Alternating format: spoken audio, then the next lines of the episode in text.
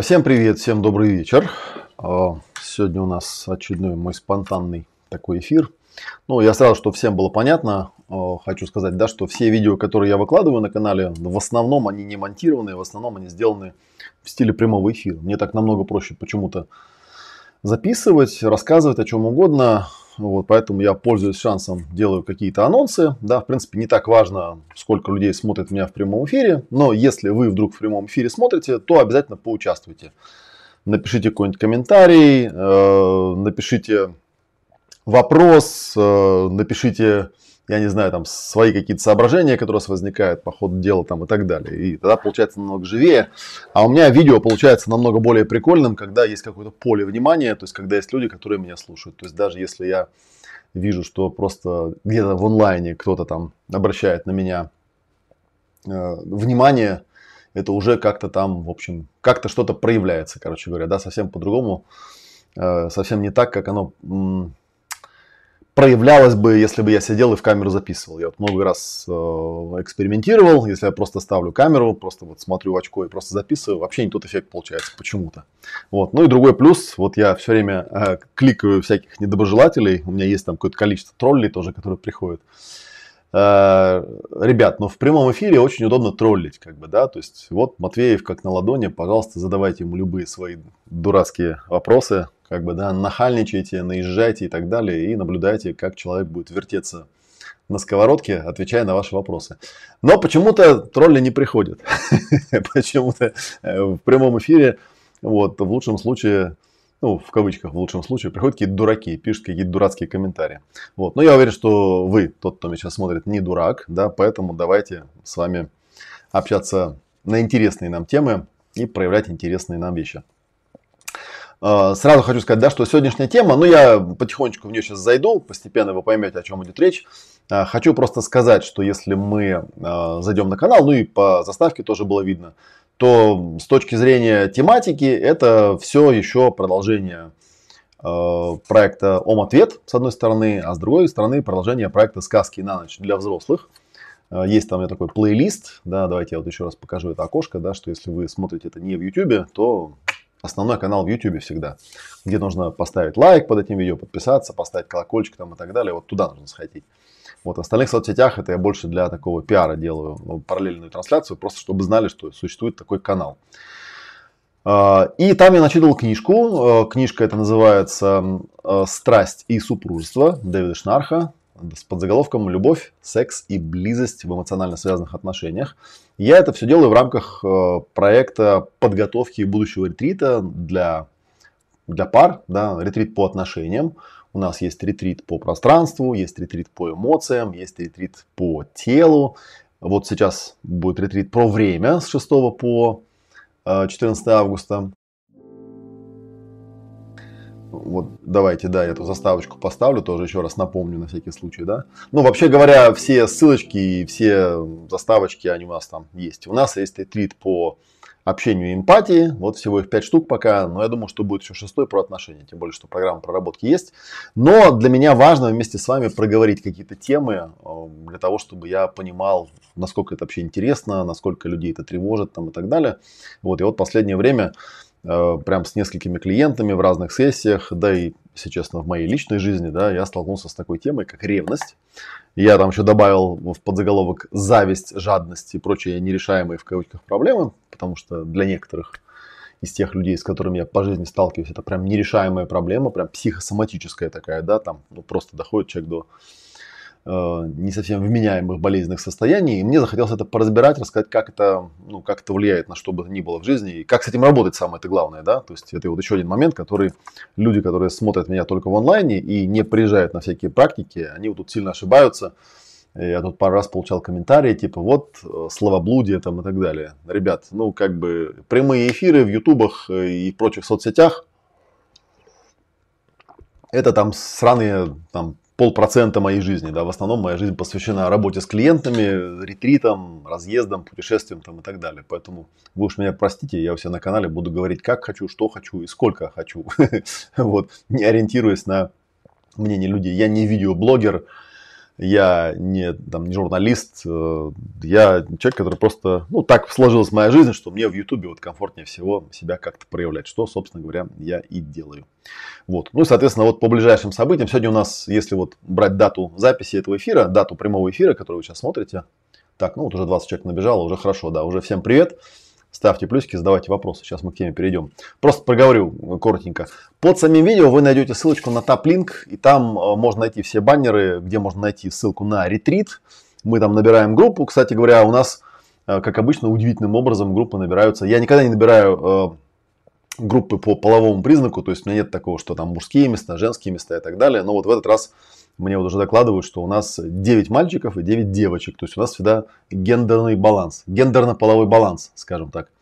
Вот, э, то есть инь-янь нормально складывается, э, к Матвею выходят мужчины, это очень приятно для меня, это означает, что, в общем, как бы э, нет этой вот, да, у нас такой сектантской атмосферы, да, где типа один умный дяденька сидит на пьедестале, да, а там куча женщин льнет к его лотосовым ступням и поклоняется. У нас такого нет. У нас нормальная такая компания, где есть баланс, да, где можно со мной э, дискутировать, можно спорить, можно задавать вопросы, то есть нормально. Так что, короче, мужики, кто меня смотрит, тоже встревайте, тоже задавайте вопросы. Это первый ретрит. Ну и, кстати говоря, присоединяйтесь, да, мы начинаем 6 августа, еще пару недель у вас в запасе есть. Короче, Подумайте, как вы собирались провести отпуск. Мы в замечательном месте будем, в Дзен-отеле в Тверской области. Там у нас речка, пляжик, там все дела. Короче говоря, присоединяйтесь. Э, мы группу еще набираем, и ссылку на, ссылка на нее есть.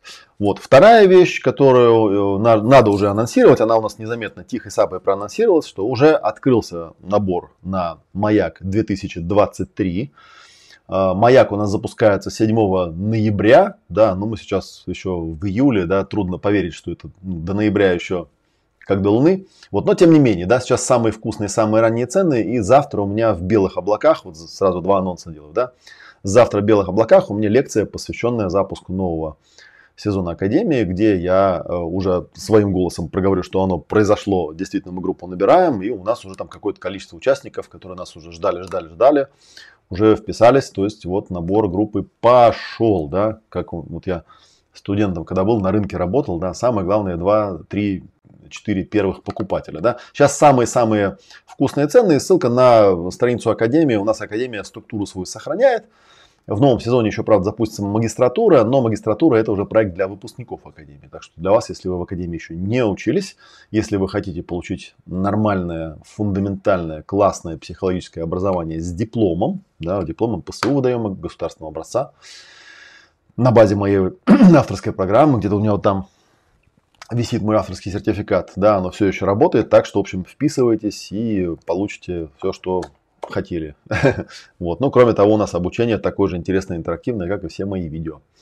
Вот. Э, так что, в общем, вот все э, три основных анонса я сделал. Напомнил про ретрит с 6 по 14 августа.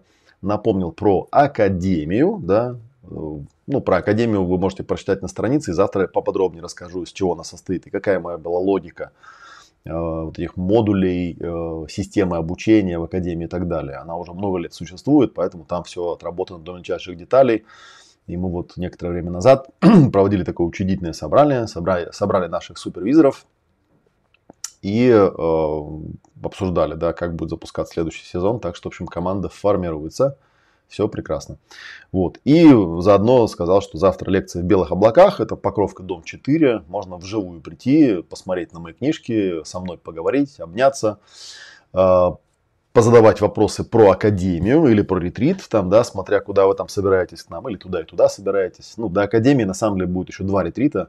У нас, что в октябре еще ретрит по а, общению и эмпатии, куда я тоже зову всех академиков, будущих и настоящих, потому что это очень крутой тренинг именно для тех людей, которые хотят научиться виртуозно пользоваться таким инструментом, как общение. Все, все анонсы прошли. Можем приступить, собственно говоря, к нашей теме. Да, еще раз скажу, живой эфир сегодня посвящен теме ревности, зависти, жадности и прочим нерешаемым проблемам. А, вот, кидайте свои впечатления, но я первым делом что я сделаю? Я полезу, конечно, в словарь, да, потому что я, э, ревность для меня это такая же загадочная тема, как и смерть. Вот, я не очень понимаю людей, которые ревнуют. Хотя у меня был э, в жизни эпизод, э, так, сейчас какой-нибудь хороший словарь найду, когда я эту, значит, э, тему как-то ей коснулся. Вот, толковый, толковый словарь Ушакова, давайте посмотрим, да, очень, по-моему, неплохо трактует, да, что такое ревность. Первое определение – страстная недоверчивость, мучительное сомнение в чьей-либо верности, в любви, в полной преданности, муки ревности. Да, и цитата. Ревность превращает человека в зверя. Но тут могу подтвердить. Да, убийство из ревности. Вот видите, из ревности даже убить могут. А тут забота любви, ревность, постоянный страх за маленького. Э, Чехов. Он, он сначала с ума будет сходить от ревности, а потом охладеет. Гончаров. Второе. Боязнь чужого успеха, опасение, что другой сделает лучше, мучительное желание безраздельно чем-то владеть. О, как интересно, да? То есть вот здесь как раз я понимаю, что э, ревность и зависть, она очень похожа. Вообще в английском языке слово э, jealousy, да, жалюзи, кстати, если вы не знали, слово жалюзи означает ревность. Вот. Там э, два, ну, два перевода может возможных быть, да, это ревность и зависть. Они, они похожи, да, потому что вот второе определение, боязнь чужого успеха, опасение, что другой сделает лучше, мучительное желание безраздельно владеть чем-то, они чем-то похожи, видите? Кстати, можно посмотреть зависть тоже, сейчас попозже, да, чем она отличается. И третье определение, ну, вот, которое нам не подходит, оно про другое. Да? Хотя, может быть, оно тоже какой-то интересный смысловой оттенок имеет. Это усердие, старательность и рвение. Да? Устаревшее значение, там, с ревностью принялся за дело. Что-то связано, короче, с энергетикой. Вот. Ну, первое, что понятно становится, да, если мы залезем в эмоциональный коврик, да, здесь написано а, мучительное желание безраздельно чем, чем-нибудь владеть, да, то есть это, в принципе, видимо, вот как раз на коврике диапазончик, вот там он на, как сказать, на пол второго, на час там обладание, да, надо обладать, и, видимо, вот это не обладание, да, оно куда-то переклинивает в противоположную сторону, да, некая цельность, то есть это что-то, что человек хочет сделать безраздельной частью себя, и вот от этого вот эту самую ревность он ее испытывает. Вот, это вот первая вещь. Ну и что тут хочется мне еще посмотреть. Знаете, какой другой еще словарь, что ли, посмотрим, да? Что у нас тут еще из таких словарей есть? Так, ну, Ожегова неинтересно, там будет, скорее всего, то же самое. Вот, энциклопедический словарь по психологии и педагогике. Давайте посмотрим, что там пишут по этому поводу. Ревность – аффективное состояние, предполагающее наличие чувства любви основанное на стремлении к обладанию объектом любви – о, как интересно. Ну, дальше там написано, что там про психоанализ. Ну, кстати говоря, вот интересно, что, да, я вот еще раз покажу, э, что если мы возьмем любовь, и опять же посмотрим, где она на коврике, на коврике любовь есть. Она находится между вот двумя секторами. Первый это вот как раз голубенький вверху обладание, а второй это вот правее единение, желтый, да, это стремление к единению, там, быть вместе, то есть быть, обладать и быть вместе. Вот сочетание желания обладать и желания быть вместе дает нам любовь, с точки зрения эмоциональной, да, с примитивной такой точки зрения. Вот. Ну и типа вот здесь, видимо, с этой любовью какой-то затык случается ужасный, из-за которого вся эта штука происходит. Написано, что вот здесь про что-то про Фрейда, как бы, да, ой, длинное. Ну, короче, залезете, потом посмотрите, если захотите. Тут написано, что в классическом психоанализе ревность выводится из эдипового комплекса, из тех эдипальных отношений, которые складываются в раннем детстве между ребенком и родителями, а также между детьми. Вот там не очень интересно, нам на практике мало что дает. Э, эмоциональное выражение потребности мужчины или женщины в сохранении верности и в то же время в единоличном обладании. Но вообще, да, на самом деле часто проявляется как слепая страстная недоверчивость, мучительные сомнения в чьей-либо любви или верности, опасения и подозрения к сексуальному партнеру супругу в неверности, зависть, досада на больший успех другого. Биологический инстинкт имеет инстинкт, э, биологические истоки имеют в инстинктах продолжение жизни и самосохранения. Ну, вот такая вот фигня. В общем, короче говоря, да, еще написано, что это вообще любое эмоциональное состояние, классифицируемое как специфическая форма тревоги. Считается, что ревность происходит от недостатка уверенности в привязанности того, кто любим, и она направлена на третье лицо конкурента, который воспринимается как привлекающий к себе привязанность объекта любви. Ну, короче, по... Это уже, э, вот если на корик посмотреть, да, это очень интересная вещь, вот как раз про которую я хотел порассказывать. Вот. Зависть тогда я смотреть не буду, зависть потом сами проясните, ну или если хотите, посмотрите ее сами в словаре и посравнивайте. Что я интересное для себя понял, да, почему ревность так трудно проясняется и как бы с ней можно было бы работать, если бы вы владели процессингом. У нас, кстати говоря, есть а, в Академии такой модуль, называется «Ступени ясности». Это та часть, где мы изучаем так называемые рекурсивные процессы, про которые я последние годы много рассказывал, что эти практики очень похожи на практики работы с мантрами, да, то есть когда формулируется какой-то вопрос, этот вопрос э, рекурсивно, то есть раз за разом задается, задается, задается, то есть такое как бы просверливание темы происходит очень интересное в глубину. Вот, и там есть несколько разных э, закономерностей, которые можно вывести. И одна из этих закономерностей называется 5 потоков. Я использую 5 потоков, хотя их можно придумать много разных. Вот. И, соответственно, 5 потоков такие. Да? То есть я даю тебе, ты или я причиняю тебе, к примеру, да, ты причиняешь мне, другой причиняет другому, и другой причиняет сам себе, я причиняю сам себе. Вот. И там штука такая, что обычно, конечно, когда человек приходит что-то прорабатывать, какое-нибудь негативное чувство, да, он в основном э, рассуждает о ситуациях, когда кто-то другой причиняет ему. То есть кто-то другой причиняет мне, если смотреть с моей точки зрения. То есть там кто-то другой что-то такое вот как бы делает да, в отношении меня. И типа вот у меня там я жертва, короче говоря, вот этой всей э, его деятельности. И, в общем, вот так. Но если мы начинаем с этим что-то делать, там сканировать, как-то прорабатывать и так далее, иногда бывает такая штука, что не решается проблема. То есть как будто бы мы не видим всей картины. Да? Вот как, так же, как я про пространство, когда объясняю, когда рассказываю о том, что в начале сессии я прошу человека почувствовать пространство, создать, даже правильно сказать, пространство впереди, сзади, слева и справа, сверху и снизу там, продышаться, почувствовать большое пространство, закрыть глаза и еще раз проверить, да, что пространство впереди, да, внимание э, может распространяться сзади, слева, справа, сверху и снизу. Вот можно в объеме почувствовать пространство. Вот. И потом, пока у меня человек с закрытыми глазами сидит, я объясняю, да, то есть зачем это так важно, почему нам важно пространство почувствовать. Пространство это объем внимания, чтобы вам было понятно, да. Ну и, соответственно, есть две вещи, э, два аспекта, ну их больше, но там два основных аспекта. Э, которые влияют на качество проработки.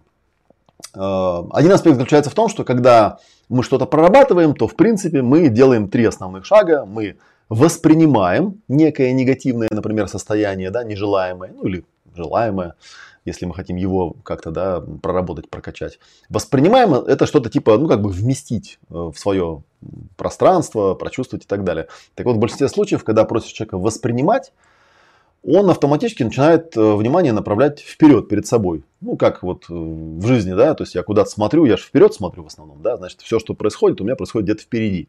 Хотя на самом деле понятно, что оно может и сзади происходить, и слева, и справа, и сверху, и снизу. Если мое внимание ограничено только направлением вперед, то я не вижу всего, что происходит. В моем пространстве может происходить много чего. И впереди, и сзади, и слева, и справа, и сверху, и снизу, и внутри, и снаружи, там, и, так, и даже там в прошлом, и в будущем, да, как я говорил, когда про время рассказывал. Вот. Ну, соответственно, вот такая штука, она важная. Потому что тогда, если человек воспринимает что-то не целиком, то воспроизведение, то есть осознанное перепроживание этого состояния с целью его там отпустить или с целью взять под контроль, оно у нас не сработает просто и все. Вот в чем фишка. Вот. Э, вот такая вот штука, да. Ну и а вторая, то, что схлопывается внимание у человека, да, и, например, в любой стрессовой ситуации у человека происходит такое уменьшение пространства, да, то есть у него туннельное видение возникает.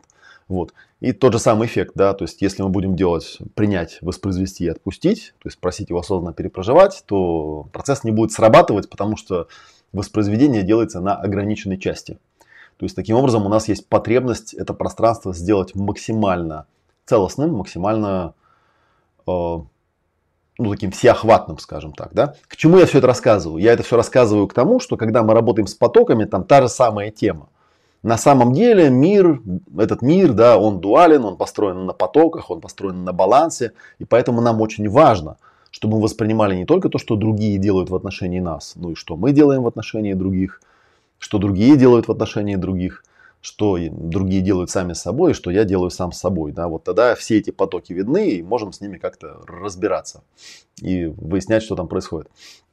А вот теперь смотрите, да, что такое ревность? Ну, возьмем какую-нибудь простейшую ситуацию, да, когда человек ревнует. А, когда человек ревнует, эм, что его волнует больше всего? Какой из этих потоков? Вот представьте себе, да, вот, вот допустим, я с вами нахожусь в отношениях, да, и, соответственно, я что-то даю вам, я вам даю, ну, я не знаю, там, что я там даю, радость, э, там, чувство безопасности, короче, секс, быт, уважение, статус – Э, там, саморазвитие и так далее, да, то есть я это все даю вам. Вот. А вы даете мне, как бы тоже, да, то есть вот мы обмениваемся. И тут как бы важный момент заключается в том, что у нормального, адекватного человека, который, в общем, более или менее адекватно воспринимает вот те самые пять точек баланса, у него любая ситуация, она у него всегда регулируется по уровню потребностей, которые у него есть. Да, то есть попадая в какую-то ситуацию, я понимаю, что ага, вот она ситуация, вот в ней я там в какой-то роли, там вот какие-то эмоции возникают, значит, у меня вот такие-то потребности и вот такие-то запросы. Вот, да, и запросы у меня конкретно к этой ситуации, к этим людям, да, которые касаются меня, то есть это что-то, какие-то действия, которые закрывают мои потребности. Проблема в том, что у человека, вот как я там в этом определении прочитал, э, понятие потребности, оно относительное. А, и особенно ярко это проявлено в раннем детстве, да, потому что вот этот вот третий поток, так называемый, да, другой другому, это, это папа-мама в основном, да, то есть как человек маленький, который еще не понимает ничего о своих потребностях, понимает, от чего вообще люди хотят и чего они там требуют друг от друга э, или желают друг от друга, и как этот баланс устанавливается. Он наблюдает за самыми близкими его людьми, ему людьми, то есть, как правило, это близкие родственники, да, там что там другие дают другим, не дают другим и так далее. Поэтому, кстати говоря, Ревность, она, как правило, существует в контексте э, родственников, да, там братья, сестры всякие разные, там, да, например, да, вот, и, э, ну, или вот любовные какие-то отношения, да, что-то вот такое. Вот э, такая интересная вещь. И, соответственно, получается, что если у человека не было какой-то нормальной, адекватной матрицы, и он в итоге там к какому-то возрасту не добрался до ситуации, где он начал как бы понимать, окей, если я попадаю в какую-то ситуацию, значит, первый шаг это воспринять, что происходит с точки зрения там, потоков. Второе, в этой ситуации почувствовать себя. Третье, поймать свои вот эти эмоциональные потоки. Вот их очень хорошо как раз по коврику раскладывать, да, разложил по коврику, все понял. И потом задать себе вопрос, а что мне надо, да, какие у меня есть тут потребности и о чем я хочу попросить других или самого себя э, с целью эти потребности как-то позакрывать. Вот у взрослого человека это, в принципе, нормальная наработанная тема, она ну, работает автоматически. Вот. И тут э, возникает вопрос, да, опять же, говорю, потребности, они относительные. Ну, то есть, я когда на эту тему думаю, э, Хотя вот я тут недавно, когда про, про полиаморию рассказывал, да, рассказал, да, что мне тут вкинули такое в пространство, что типа ты, Олег, ебаный нарцисс, там, у тебя нет эмпатии, там, ну так далее. Это вообще тема для меня очень знакомая, потому что так когда-то моя мама делала. И когда нужно было мною проманипулировать, она мне говорила, ты жестокий, у тебя нет сочувствия, там, и так далее, и так далее. То есть это в переводе нормальный язык означает, что я, я хочу, чтобы ты что-то сделал так, как я хочу, а ты, сукин сын, делать этого не хочешь. Вот. И поскольку ты этого делать не хочешь, сейчас мы быстренько тебе соорудим Э, некий контекст, да, в котором ты э, захочешь осуждать сам себя, сделаем тебя виноватым в этом контексте, да, и ты когда завиноватишься, ты нахренеешь и типа начнешь делать так, как тебе другие сказали, что нужно сделать. Вот. И это тоже, кстати, штука, которая очень странная, да, то есть обратите внимание, что в данном случае человек пытается мотивировать меня делать что-то, что моим потребностям не соответствует, это соответствует его потребностям. Якобы я должен удовлетворять его потребности.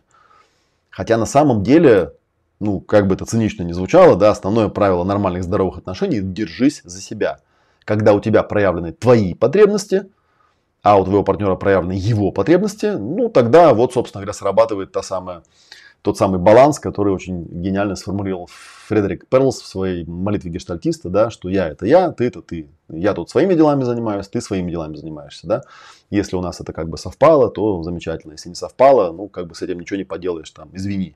Да, вот такая вот вещь. То есть придумывать ситуации, когда я в другом человеке пытаюсь э, вызвать желание мои потребности закрывать, это такая странная фигня. Ну ты как бы определись сначала, какие у тебя есть потребности, да, вот, а потом как бы, ну, выговори их там по пяти точкам баланса мне, к примеру, как моя логика работает. Ну, тогда я посмотрю, как бы, да, хочу я для себя эти потребности закрывать или нет. Ну, на самом деле, в близких отношениях это не так сложно. Вот, и получается такая, смотрите, штука, да. То есть, вот человек, ну, что происходит с человеком, который завидует? Что происходит с человеком, который ревнует? Что происходит с человеком, которого колбасит? А, поскольку он не очень понимает, что ему нужно от меня, и он не очень понимает, что он может мне дать, потому что у него эта тема непроясненная, то он впадает в некое детское состояние, когда он смотрит, а что вообще другие люди дают другим, то есть как это выглядит. И когда он это видит, он начинает остро очень ощущать, что вот они друг другу это дают, а мне не дают. Ну, можно контексты перечислить, например, простейшие, да. Допустим, э, человек говорит, вот у меня есть там сестра младшая, вот ей родители все дают, а мне ничего не дают. Вот, и вот типа они ее любят, а меня не любят. И вот человек ревнует. Да? Вроде контекст понятен. Ну, кстати, напишите, да, насколько ревность для вас в жизни реально. И напишите, как бы вы ее определили для себя. Вот сейчас подумайте. А, и вот, ну, вернемся к этому примеру. Тут как бы все понятно, да, действительно, там есть два ребенка в семье. Одного типа любят, то есть все ему дают, у другого не любят, ничего не дают. Как правило, кстати говоря, выясняется, что тот э, ребенок, которого, ну, типа не любят и не дают, это человек более самостоятельный, более такой, как бы, самодостаточный там, и так далее. То есть у него как бы не очень проявлены какие-то потребности. Да? И фигня заключается в том, что вот этот самостоятельный ребенок, он завидует тому второму не самостоятельному, да, который находится в, толь, в полной тотальной зависимости от родителей, потому что он рассчитывает в плане удовлетворения своих потребностей на то, что кто-то чего-то ему даст. И поэтому возникает зависть. Ну, типа, несправедливо. Кстати, очень часто у людей ревнивых, у них вот эта вот тема какая-то вылезает. Несправедливость. Несправедливо, блядь. Типа, все, пиздец, там другим дают, мне не дают. Как будто, ну, возникает вопрос, как бы, да, какая разница, что там другие дают другим. Ты же это ты, а я это я. Ты про свои потребности подумай и реши, что тебе конкретно надо.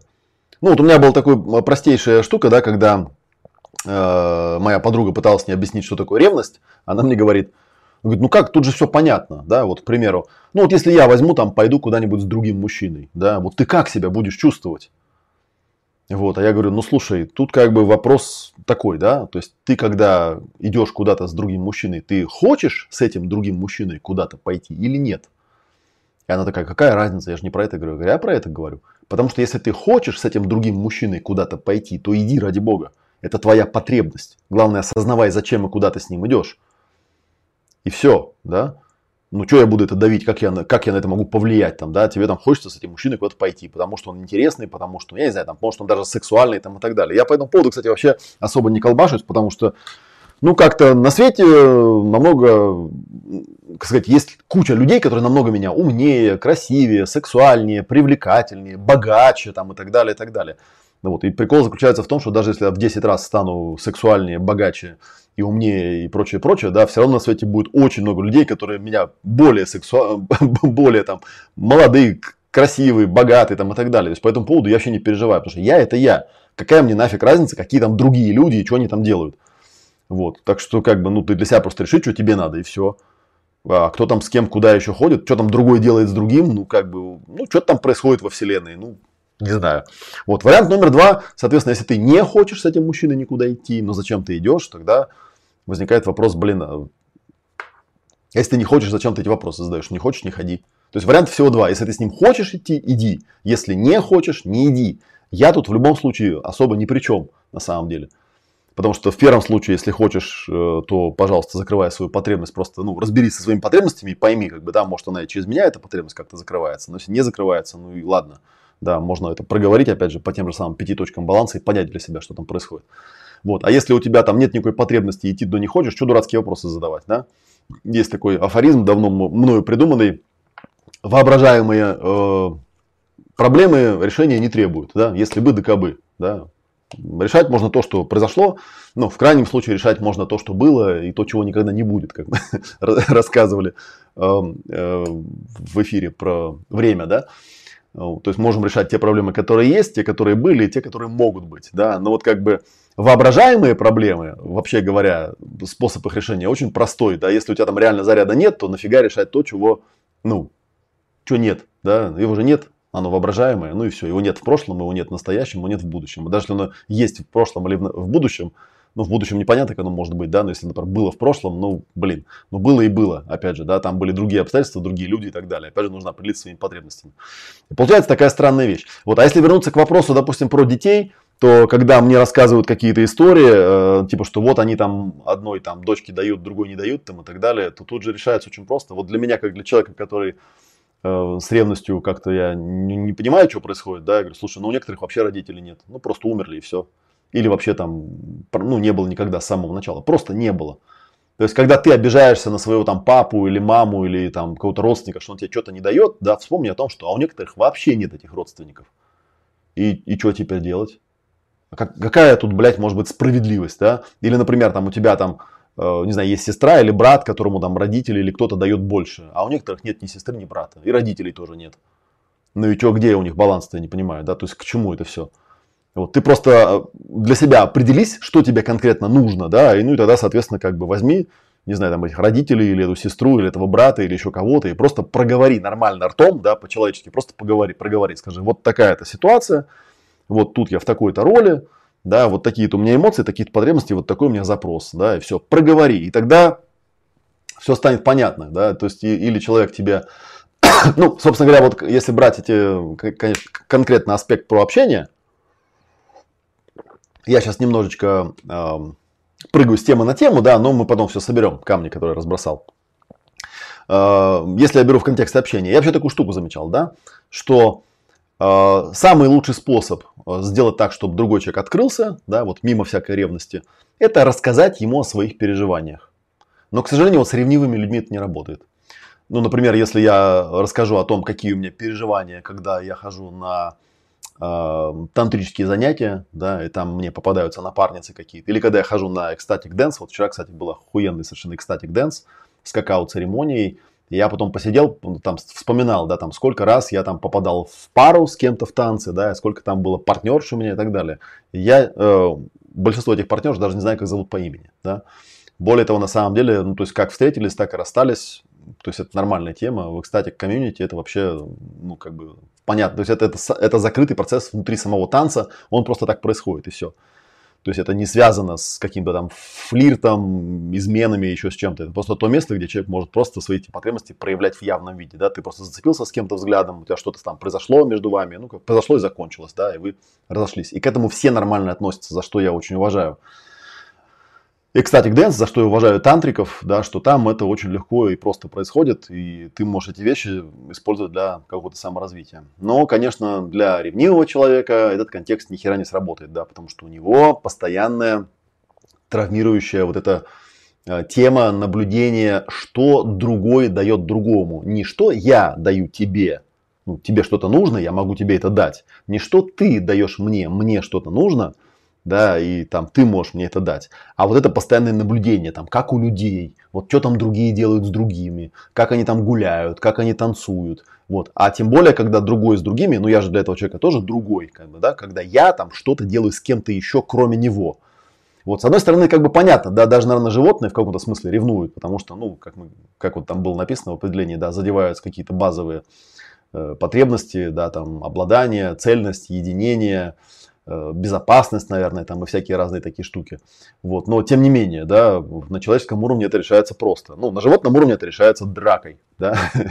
типа, типа я все время вспоминаю, знаете, у меня э, первая жена была, да, Лена, она, например, вертится как пропеллер каждый раз, когда я про это все рассказываю. Вот, она, мне, она мне просто уроков жизненных на вот всю оставшуюся жизнь надавала.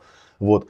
Э, я вообще э, от природы совершенно не ревнивый, и я вообще не понимал, как это происходит. Но Лена, она искусный была человек, она меня довела до такого состояния, что я однажды почувствовал, что такое ревность. И даже был у меня там эпизод какой-то на, на неделю, когда я там, ну как ненормальный ревнивый человек, я не помню, там полез в компьютер, там пароль какой-то взломал, стал читать, с кем она там переписывается, там что-то там, что происходит, там и так далее, и так далее. Вот, ну как-то я вот это принял, воспроизвел, отпустил, понял, что это абсолютно бессмысленная фигня. Ну, человек как бы либо взаимодействует со мной, да, ну, отвечая на мои потребности, откликаясь, либо не взаимодействует. Если не взаимодействует, ну, окей, что с этим поделаешь-то, да? Я тогда еще не знал это, молитву гештальтиста, но как бы я очень быстро понял, что, ну, come on, то есть, либо я рассказываю, что мне надо, и, ну, получаю либо отказ, либо согласие, да, то есть, если согласие, прекрасно, да, играем дальше. Если отказ, ну, как бы делаю выводы. Что тут как бы дальше-то, ну и все. Вот, вот там такая была штука. Так вот, что я про ленту рассказывал, да, что... Сейчас я, да, с одну тему еще не закончил. Э, что когда я с ней расстался, а, а у меня, пока я с ней жил, была очень странная ситуация, да, я ее, потом я эту ситуацию называл собака на сене. В том смысле, что каждый раз, когда мы с ней там ссорились, а мы с ней не были женаты официально, она была гражданской моей женой, да, вот, мы уже такие поссорились, все разошлись, как бы, да, каждый раз, когда я пытался заводить какие-то отношения, у меня эти отношения не получались. Что, в общем, за 7 лет сформулировало, сформировало во мне такую уверенность, что, наверное, мной вообще никто не интересуется, наверное, я какой-то некрасивый, неумный, там, да, я никому не нужный. Вот. А потом, когда я с ней расстался, то я получил очень такую массированную обратную связь, что оказывается Лена, она всем девушкам, с которыми я знакомился, то есть у них был такой эпизод, когда она там просто к ним ехала или подходила и говорила, так, блядь, это мой мужик, руки нахер, бурала, как бы еще раз рядом увижу, блядь, морду выцарапаю тебе, понятно, блин? И все, как бы. Вот такая беда. Я об этом не знал, никто мне об этом, естественно, не говорил, но пару раз, вот я помню, там была какая-то глобальная ссора где-то в начале отношений. Вот была девушка, которая мне очень нравилась, такая красоточка Оксана, я с ней такой затусила, у нее там парня не было, все было хорошо, думаю, прям прекрасно, вот да, с Оксаной пошел получше. И вдруг в какой-то момент Оксана мне так довольно, как сейчас я уже понимаю, испуганно сообщает, что типа нет, вот как бы извини, я не смогу с тобой там, да, я думаю, блин, что случилось-то, что я вроде ничего такого плохого не сказал. Это вот, и вот это, наверное, называется газлайтинг да, то есть как бы тем самым Лена очень искусно, ну она тоже это делала из своих соображений, да, но тем не менее очень искусно во мне было сформулировано такое ощущение такого полного задротства, что я как мужчина несостоятелен, потому что как бы типа что за фигня происходит. Вот поэтому я назвал ее собака на сене, то есть самой не нужно как бы, да, а другим типа не дам. Вот, а мысль, которую я не закончил, это то, что когда я по пяти точкам баланса другому человеку рассказываю, говорю, вот смотри, вот у нас тут такая-то ситуация, да, в которой э, я хотел бы от тебя получать вот это, да, и у меня там есть некий запрос. Да, то есть я по пяти точкам баланса это легко могу провести. Э, даже если я, например, попадаю в достаточно такую э, смешную ситуацию, а разговор шакала с жирафом, да, помните, как шакал там жирафа спрашивал у Розенберга в примере, да, я хочу, чтобы ты меня любил. Э, ну и жираф там стал уточнять, любить это что? Но на самом деле тут же решается проблема довольно легко. То есть если ты к человеку пришел с запросом, я хочу, чтобы ты меня любил, то можно задать ему вопрос, да, а что конкретно нужно сделать, чтобы ты почувствовал, что я тебя люблю. То есть, что конкретно нужно сделать в реальном твердом мире. И все, эта ситуация разруливается. Но проблема в том, что, да, если мы возьмем, э, вот если мы возьмем, сейчас я, инструкцию по ненасильственному общению, да, там вот как раз э, в шаге, да, вот краткую инструкцию сейчас открою. Э, там в шаге про э, запрос, да, есть такая интересная формулировка, да, о чем просить можно, а о чем просить нет никакого смысла, потому что там локус контроля нарушается, да. Здесь написано вот следующее. Запрос – это не обобщенное, совершенно конкретное на языке позитивных, понятных физических действий, поведения. И дальше такая идет оговорка, да, не надо говорить другим, чего они не, до, не должны делать, это не дает информацию о том, что им делать. Не надо говорить другим о том, какими они должны быть или что они должны чувствовать. Это невозможно сделать по собственному решению или слишком туманно в описании. И не оправдывайтесь, потому что это будет воспринято как попытка психологического давления. То есть вот когда человек тебе говорит не что делать, да, там конкретно, а как ты должен себя чувствовать или как ты, э, каким ты должен быть, да, или что ты не должен делать, да, получается такой нонсенс, да, потому что а что делать-то, да, то есть тебе нужно, чтобы ты чувствовал, что я тебя люблю. Что конкретно нужно сделать? А тебе говорят, ну ты не должен смотреть на других женщин. И видите, как акцент смещается, да? То есть акцент смещается не на, том, не на то, что происходит между тобой и мной, а на то, что происходит между мной и другими. А как это вообще связано? Не смотри на других женщин, там, не подходи к Насте. Или там, типа, я не знаю, там, ну, куча всяких было претензий у меня. Вот такая вот фигня. Вот. И, короче говоря, что я заметил, еще вот я соскочил с этой мысли, да, что когда ты другому э, вот эти пять точек баланса проговариваешь по-настоящему, то есть описываешь ситуацию, понимая, да, что ситуацию ты описываешь со своей точки зрения, как ее видишь ты, со своим там абстрагированием каким-то, да, определяешься, ну, если ты уже такой продвинутый проработчик, определяешься, в какой роли ты в этой ситуации, то есть кто я в этой ситуации, почему она меня касается, да, кем я тут проявляюсь. И дальше ты выгружаешь эмоции, это очень важно, да, вот люди, которые говорят, ты, блядь, ебаный нарцисс, у тебя нет сочувствия, да, проблема в том, что э, эмпатировать или сочувствовать можно тому человеку, который делится с тобой твоими, своими эмоциями, своими эмоциями, да, берет этот вот самый коврик, да, у него он тут вот лежит, если, если у него не развито с эмоциональной сферой, да, не очень понятно. И прямо конкретно на коврике тебе показывает, что он чувствует. И достигает тем самым двойного эффекта. То есть, с одной стороны, мне намного легче становится эмпатировать, то есть понимать на эмоциональном уровне, потому что меня носом ткнули и сказали, вот это чувствую, вот это чувствую, вот это чувствую, да. Вот. С другой стороны, эти эмоции тут же привязываются к конкретным потребностям биологическим, которые у человека есть, да, и, и не биологическим тоже. И становятся, становятся понятны потребности, а с другой стороны, на основании этого очень легко сформулировать запрос. Вот когда человек вот это вот все проговаривает, да, делится с тобой, ему поэмпатировать очень легко становится, потому что ты понимаешь, что у него случилось, Тут, правда, очень важный тоже вопрос ответственности. Да, нужно понимать, что это у него случилось, это он попал в эту ситуацию, это его переживание, это его потребности, его запрос. То есть это никакой не клей, это просто та самая открытость и честность с собой, э, на которую, соответственно, вот в чем прикол-то, да. Если ты все это сделал правильно, проимпотировать тебе можно, есть очень простой тест. Если ты это сделал, и, и человек в ответ тебе примерно так же отвечает, то он говорит, а я эту ситуацию вижу так, вот я в ней в такой роли, у меня вот такие эмоции, вот такие потребности, вот такие как бы запросы то у вас происходит обмен эмпатией. Я даю эмпатию тебе, ты даешь эмпатию мне. Мы обменялись своими потребностями, понимаете, да, и на этом можно что-то строить. Ну, дальше вот понятно, да, они либо там совпадут, и окей, мы радуемся, или не совпадут, тогда, ой, блин, у нас тут, да, немножко нестыковочка, да, приходится разбираться. Но нет вот этого вот паразитного такого, да, что я чувствую, что ты там что-то, я, э, меня глубоко оскорбляет, что ты там чего-то чувствуешь по поводу кого-то, да. То есть человека задевает вот самый поток номер три, да, другой дает другому. Там, в данном случае там, я даю другому или кто-то другой дает мне. Там, да, что-то там происходит не во мне. И человек себя чувствует им отброшенным на периферию, типа, что у них там что-то происходит, а я вот типа сам по себе весь брошенный, несчастный. Но опять же, да, нетрудно догадаться, что это состояние маленького ребенка. Вот. А если вы с человеком поделились по пяти точкам баланса, а он такой, да, типа, хуйня у тебя какая, да, нихуя себе, да, вот это да, блин, пошел в жопу. Вот. Или там просто промолчал. Вот, вот такие вещи я тоже часто замечал. Вот если уж Лена упомянул, там еще немножечко помою ей косточки. Вот, э, такое часто было. То есть я прихожу, ей там рассказываю, да, там ситуацию, которую я воспринял. Я, ну, у меня был период, когда я прям очень, ну, да, период, наверное, лет, э, прости господи, лет 20 назад уже получается, да, когда я, вот книжка мне попалась по э, ненасильственному общению, я прям практиковал, у нас нормальные такие были отношения, достаточно заряженные, так что практиковать было на чем. Вот, я и когда проговаривал там ситуацию, эмоции, потребности там и так далее, да, она часто реагировала так, типа, хм, да, херня какая-то у тебя. То есть человек в ответ вообще не открывается. Это означает, что, э, ну, разрыв эмпатии, да, собственно говоря, да. То есть ты в свою сторону проэмпатировал сам себе, да.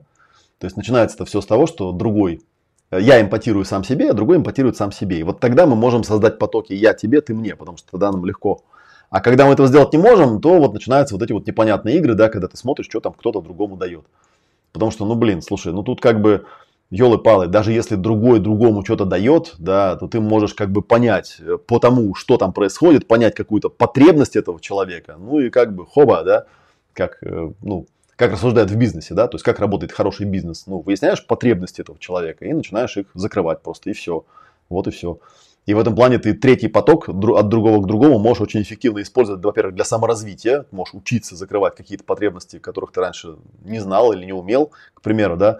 Ну, если ты видишь, что человек там любит танцевать, к примеру, там, и он танцует с другими девушками, которые танцуют хорошо. Ну окей, научись танцевать, он будет танцевать с тобой. Какие проблемы-то, да?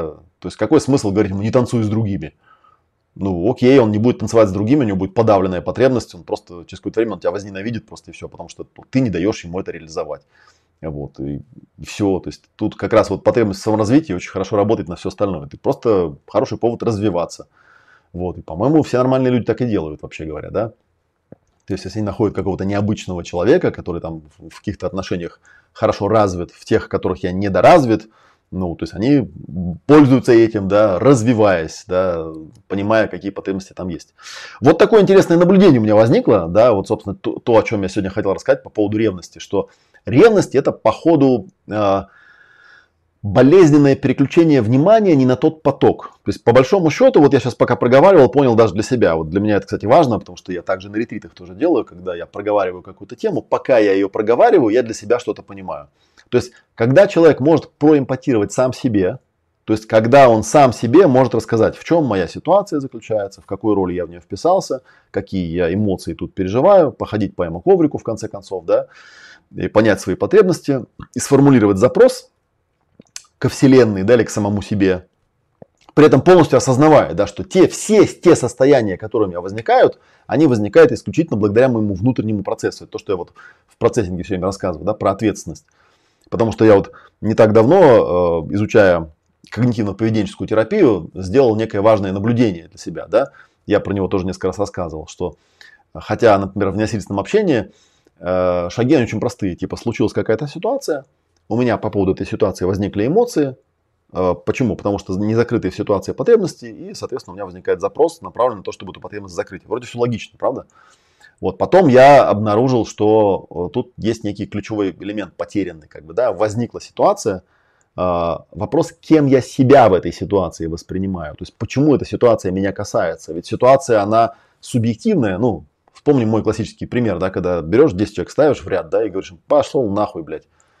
И смотришь, да, как один плачет, другой пугается, третий злится, четвертый ржет там и так далее. Да? То есть очевидно, что стимул, который я им дал, повод, который я им дал, он не всегда становится причиной э, ну, какого-то там состояния. Да? Среагировать можно по-разному. Вот. А в КПТ я уловил такую штуку, что в качестве второй точки баланса можно еще, например, когда человек там с ролями не очень умеет работать, можно куда проще этот шаг сделать. Случилась какая-то ситуация, что я подумал об этой ситуации какие мысли у меня возникли, когда эта ситуация произошла.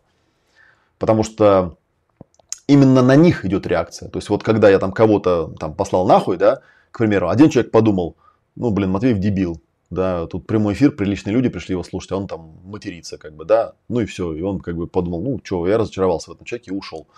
Или там, или посмеялся надо мной, к примеру, да, вот. А другой человек, типа, блядь, это он меня унизил, он меня там загазлатил, он меня к ногтю, короче, он при всех тут, да, вот что-то со мной там сделал, там и так далее. Я вот к этому спокойно отношусь, да.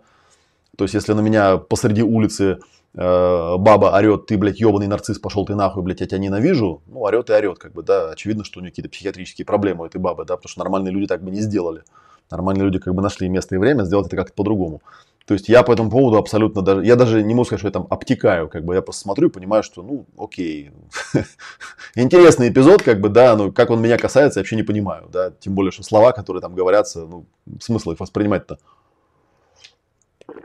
Хотя я, конечно, пошел потом, погуглил, почитал, что такое нарцисс там, да, и, ну, интересно же, что человек имел в виду. он же не донес ничего, он же не выдал что там за ситуация, какое отношение имеет к нему. Ну, короче, вот сухой остаток такой, да, что в КПТ делают так, случилась какая-то ситуация, человеку предлагают первым шагом э, не определять роль, а просто выписать все мысли, которые у тебя возникли. Это то, что у Розенберга называется оценочные суждения. И то, о чем он говорит, что проблема-то у людей какая, что шаги-то вроде простые, там, наблюдения, эмоции, потребности, запросы, да, а они в каждом шаге вместо этого вставляют оценочные суждения. То есть, что случилось? Он меня унизил. Нет, это оценочное суждение. Что конкретно случилось? Да, там, он разговаривал со мной громким голосом. Да, он разговаривал с тобой громким голосом. Да? Окей, это то, что можно было наблюдать, то, что можно было измерить, да и то. Там у самого Розенберга есть там смешные очень примеры, когда он там рассказывает, как он однажды в каком-то коллективе решал конфликт там, начальницы и э, группы, да, и он сначала пошел к группе, говорит, в чем у вас конфликт? Он говорит, да она все время на нас, на всех. Вот. Ну, типа, и она ну, реально всех достала, потому что она реально орет. Вот. И он пошел к этой начальнице и говорит, ну, тут как бы такая ситуация, вот, значит, люди говорят, что вы орете. А она говорит, кто орет? Я ору! Я вообще нормально разговариваю всегда с людьми, вообще не ору никогда ни на кого. Ну, я говорит, такой думаю, ага, ну, так, понятно, да, то есть наблюдение понятно. Вот. Ну, и он как-то там по этим шагам их и ту, и другую сторону провел, потом, а потом он их собрал, значит, на очную ставку. И там он дальше говорит, и вот тут я увидел, как она орет. И я понял, что перед этим она не орала, перед этим она нормально разговаривала. Потому что ну, нормировка у разных людей разная, понимаете? Как говорится, то, что э, у финнов называется экстравертом, да, у итальянцев называется интровертом, причем глубоким и конченным. Нормировка разная, нормировка разная, да, поэтому такое дело. Вот кроме того, когда другие орут, я это хорошо отсекаю, да, вот когда я сам ору, да, ну, тут как бы проблемки возникают, потому что я-то для себя внутри всегда адекватно разговариваю. Вот такая вот интересная фигня. вот, так что, короче говоря, вот такая вот беда, то есть нужно смотреть на следующее. Так, Олег, какие источники по КПТ изучаешь? Ну, есть же Аарон Бек, автор всех этих книжек толстых. Да? На самом деле, я читал какие-то статьи в интернете в основном. Просто вот заметил этот момент, я его еще раз проговорю, он очень важный. Что, э, хотя Розенберг это упоминает, да, и я это тоже говорю, вот если пять точек баланса разложить чуть-чуть попонятнее, то получается, что на втором шаге, где вторая точка баланса, она, на мой взгляд, не очень понятная, да, потому что, ну окей, там, что случилось? Это понятно, да? Что ты там видел, слышал, кто присутствовал, там, где, когда там и так далее. Наблюдение. Тут как бы более-менее все понятно, если мы возьмем, ну, скажем, там, инструкцию по ННО, э, ту самую, да, которую я еще там тогда когда-то там перевел для себя. Тут вот написано, да, там, значит, наблюдение. Необходимо дать ясное, точное, очевидное описание не устраивающие вас ситуации, конкретные реальные наблюдения, без обобщений, толкований, суждений, в терминах действий, без слов всегда никогда, без угадывания мыслей другого человека, говорите то, в отношении чего вы уверенно сможете получить согласие о том, что это объективное описание ситуации. Да? Вот у меня в отношениях, ну просто пиздец с этим была огромная проблема, потому что мне все время рассказывали, что я думаю, что я чувствую, чего я хочу, какие у меня потребности. То есть, понимаете, локус теряется, блядь. Зачем ты мне рассказываешь, что я думаю? Я, блядь, знаю, что я думаю. Мне нужно, чтобы ты о себе рассказал. Потому что тогда, когда ты дашь этот поток мне, я могу тебе вернуть тем же самым. Да? И можем это разложить по полочкам. То есть я э, получу материал для того, чтобы поэмпатировать тебе, ты получишь материал для того, чтобы поэмпатировать мне. А когда мне рассказывают, что я думаю, что я чувствую, что я хочу, какие потребности и так далее, потому что, блядь, у нас интуиция, и потому что мы, блядь, там охуенно все чувствуем, ну, это может быть хорошо звучит в теории, да, но по факту это называется mind reading, да, считывание мыслей, и это пиздец какое вторжение в личную э, вселенную, ну, это просто перепутывание вселенных. Ты расскажи мне, что у тебя, как я могу тебя проэмпатировать, если ты про меня, если ты про себя мне ничего не расскажешь, расскажешь что-нибудь про меня. Мне-то нахера, как бы, говори о себе, и все, все будет понятно. С этим все понятно, да. А, дальше вторая точка баланса, типа, а, ну хорошо, вот ты ситуацию описал, тут более-менее все понятно, да, а ты кто в этой ситуации? Она немножко такая странная, да, вот в смысле, кто я, да, как она тебя касается, эта ситуация, да, ты в этой ситуации кто? Э, да, твоя вообще ситуация или не твоя, вот важный тоже момент, да, твое или не твое, вообще к тебе оно относится или не относится. И э, тут надо либо с ролью прояснять, да, кто я в этой ситуации, в какой роли имеется в виду. Или вариант более простой, да, КПТшный, это просто взять и составить список вот этих всех Э, все свои обобщения, толкования, суждения, да, просто тупо составить их список. То есть, что у меня там автоматически в башке возникает, когда эта ситуация происходит. Вот, так что это примерно вот та же ситуация, как я рассказывал, да, что когда приходишь на Ecstatic Dance, там, когда озвучивают правила, говорят, у нас есть такое правило, там, типа, танцуем босиком и не разговариваем. Типа, все, что у вас возникает, все переживания выражайте в танце, в движении. Вот. И там, потому что когда люди в зале разговаривают, даже когда там громко играет музыка, все равно слышно, что они разговаривают, это как бы сбивает, да, ты там что-то танцуешь, а тут туда трендит, как бы, да. Вот. Я говорю, что на ясном племени, например, мы эту проблему решили очень просто. Там вначале делайте настроечное упражнение, скажи мне, что ты думаешь сейчас, скажи мне, что ты чувствуешь сейчас, покажи телесную форму сейчас, да. И тогда люди, человек, э, если дать достаточно времени и правильно все это сделать, человек полностью выгружается, и потом он в движение приходит аутентично, потому что он уже наговорился, выгружался. А когда ему этой возможности не дают, то, естественно, он, но, но все равно лезет. Ты не можешь человеку сказать, ты не должен разговаривать. О чем мне делать? А мне хочется поговорить. А я с друзьями пришел там и так далее. Вот. Э, и здесь примерно то же самое. Да? Легко сказать человеку, там, у тебя не должно быть оценочных суждений, давай типа пиши чистые наблюдения. А они же есть, куда их вываливать? Где тот шаг, где их можно вывалить? И вот мое предложение вот как раз на втором шаге это и сделать. То есть выписать все вот эти вот как бы э, мысли, оценочные суждения. А дальше все то же самое. Да? Э, третье это чувство, да, действительно динамические переживания, эмоции.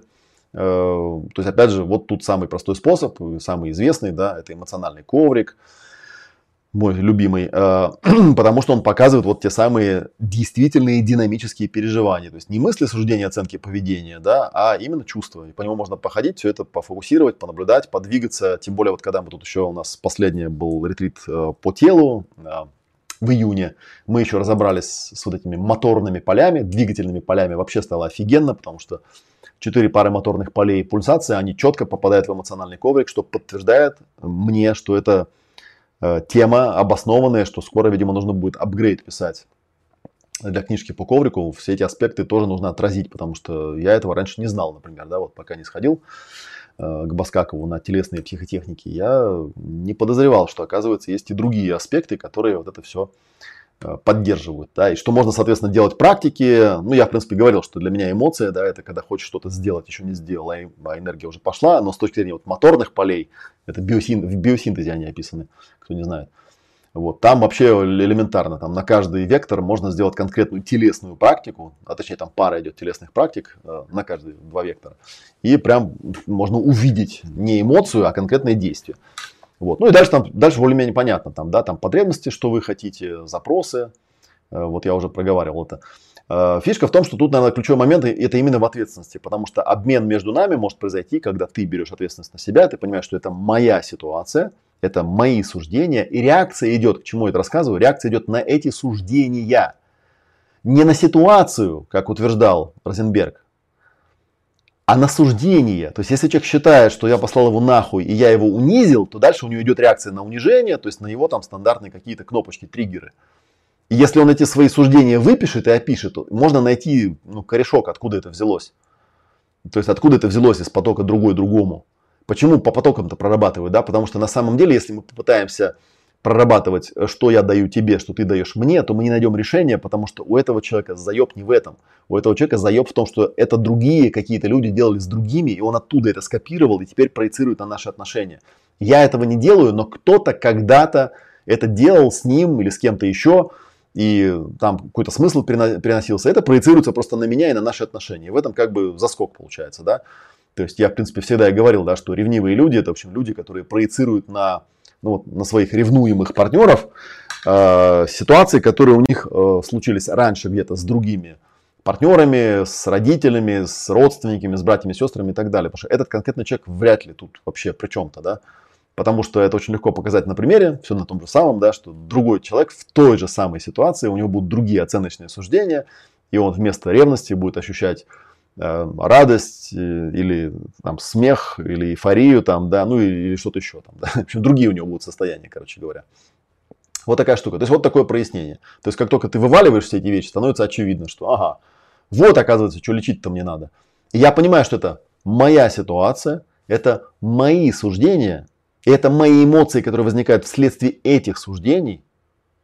Вот, да, потому что, ну, когда мне говорят, когда я в ответ на вопрос типа, а что ты хочешь, чтобы было, да, человек говорит, я хочу, чтобы у нас были нормальные отношения, да, возникает очень большой вопрос, нормальные это какие?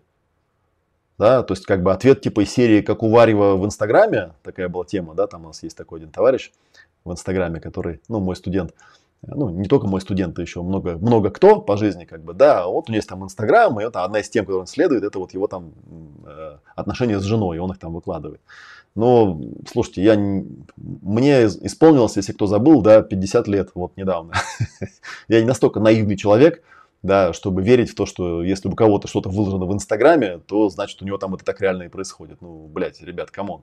Соцсети придумали для чего? Для того, чтобы обманывать друг друга. Вот, и заниматься не самовыражением, а самопрезентацией. То есть людей, которые занимаются в соцсетях самовыражением, очень мало и, как правило, их ненавидят, потому что ну или пытаются троллить, да, потому что, ну, блин, давай самовыражение, расскажи, какой ты счастливый, красивый, умный, богатый там и так далее. Вот это будет круто. А если ты рассказываешь, какой ты там на самом деле, то это нафиг никому не интересно. Вот такая беда. Вот, так что вот такой получается, ну, то есть, соответственно, дальше я беру ответственность на себя за все эти эмоции. Я понимаю, что это мои эмоции, там, это какой-то мой багаж, да, это опять я волнуюсь о том, что было, о том, что никогда не будет, пытаюсь это спроецировать здесь и сейчас, на эту тему подраматизировать, да. А, это мои потребности, опять же, да, которые, кстати говоря, никто не обязан. Не, нет никого на белом свете, кто был бы обязан в соответствии с какими бы то ни было твоими стереотипами, да, нормальных отношений. Что такое нормальные отношения? С кем они были у тебя? Нормальные отношения. Ну, если у тебя с кем-то были нормальные отношения, ну и вперед туда иди в эти отношения, как бы, да. А со мной могут быть отношения только со мной, да. Я себя под норму не, ну, не запихну никогда. Я такой, какой я есть. вот, и с этим ничего не поделаешь, как говорится, да. Вот, поэтому это очень важно, да, понять, чего я хочу, какое желание или намерение не удовлетворяется, порождая вот эти все эмоции, да. Опять же, не судите, не обвиняйте. Он каждый раз это проговаривает. Проблема в том, что нигде не предлагается сделать этот шаг. Выписать уже эти суждения, просто вывалить их, да, чтобы просто понять.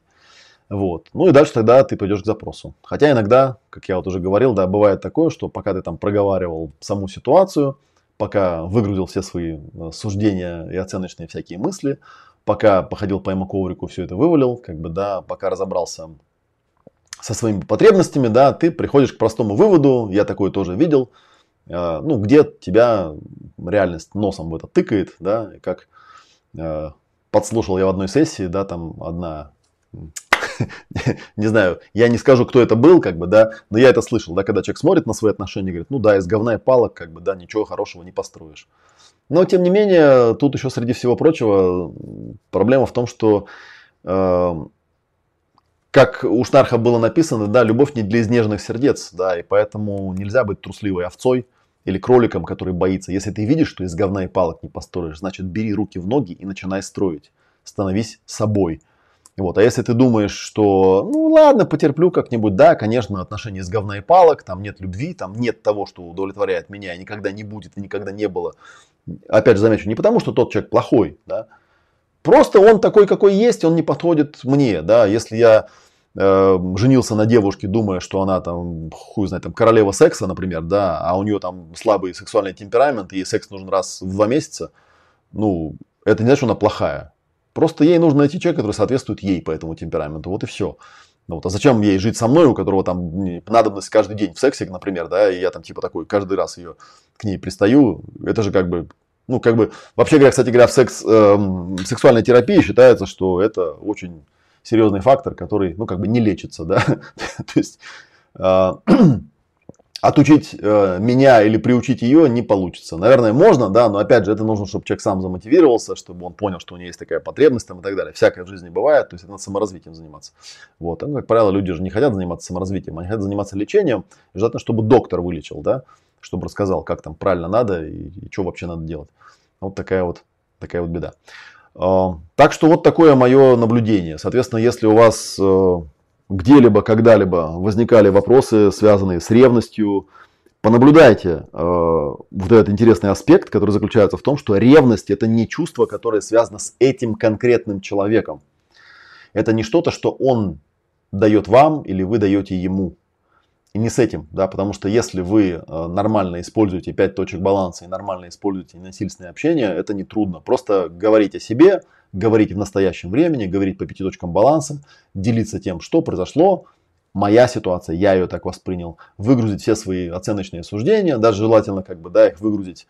Э, ну вот я говорил уже, да, проблема в том, что если мы используем, вот у нас на ретрите общение и эмпатия, там два компонента, да, одно про общение, там есть такое куча упражнений на присутствие, потому что когда человек тебя выгружает насильственные вот эти, как эти, короче говоря, мысли, суждения, оценки поведения, э, надавят на тебя психологически, ну как давят, ну в смысле он просто выгружает свои мысли, да, то это очень трудно присутствовать, это очень трудно конфронтировать, есть такой термин, то есть присутствовать и воспринимать без э, э, какого-то включения в это, да, вот мы там как раз сначала первую часть отрабатываем, эту способность конфронтировать и присутствовать.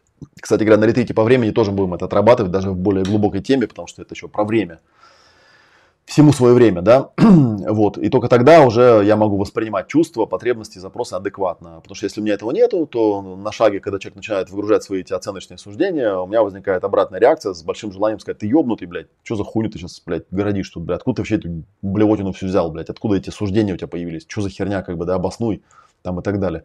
Очень трудно с этим как бы работать. Поэтому очень сильно рекомендуется, к чему это рассказывать, да, для начала это сделать с собой или с терапевтом, да, с собой с тетрадкой, да, или с терапевтом, с кем-то, просто выгрузить это все, э, чтобы отцепиться и посмотреть. Вот случилась ситуация, вот вся эта хрень, которая мне в голову наприходила, да, вот э, какие эмоции у меня в сердце, вот какие у меня потребности в животе, да, вот, вот какие э, собрав это все в кучу, вот какие запросы я могу сформулировать, да, даже, может быть, пока еще не к этому человеку, а вообще к себе, что мне от этой жизни нужно.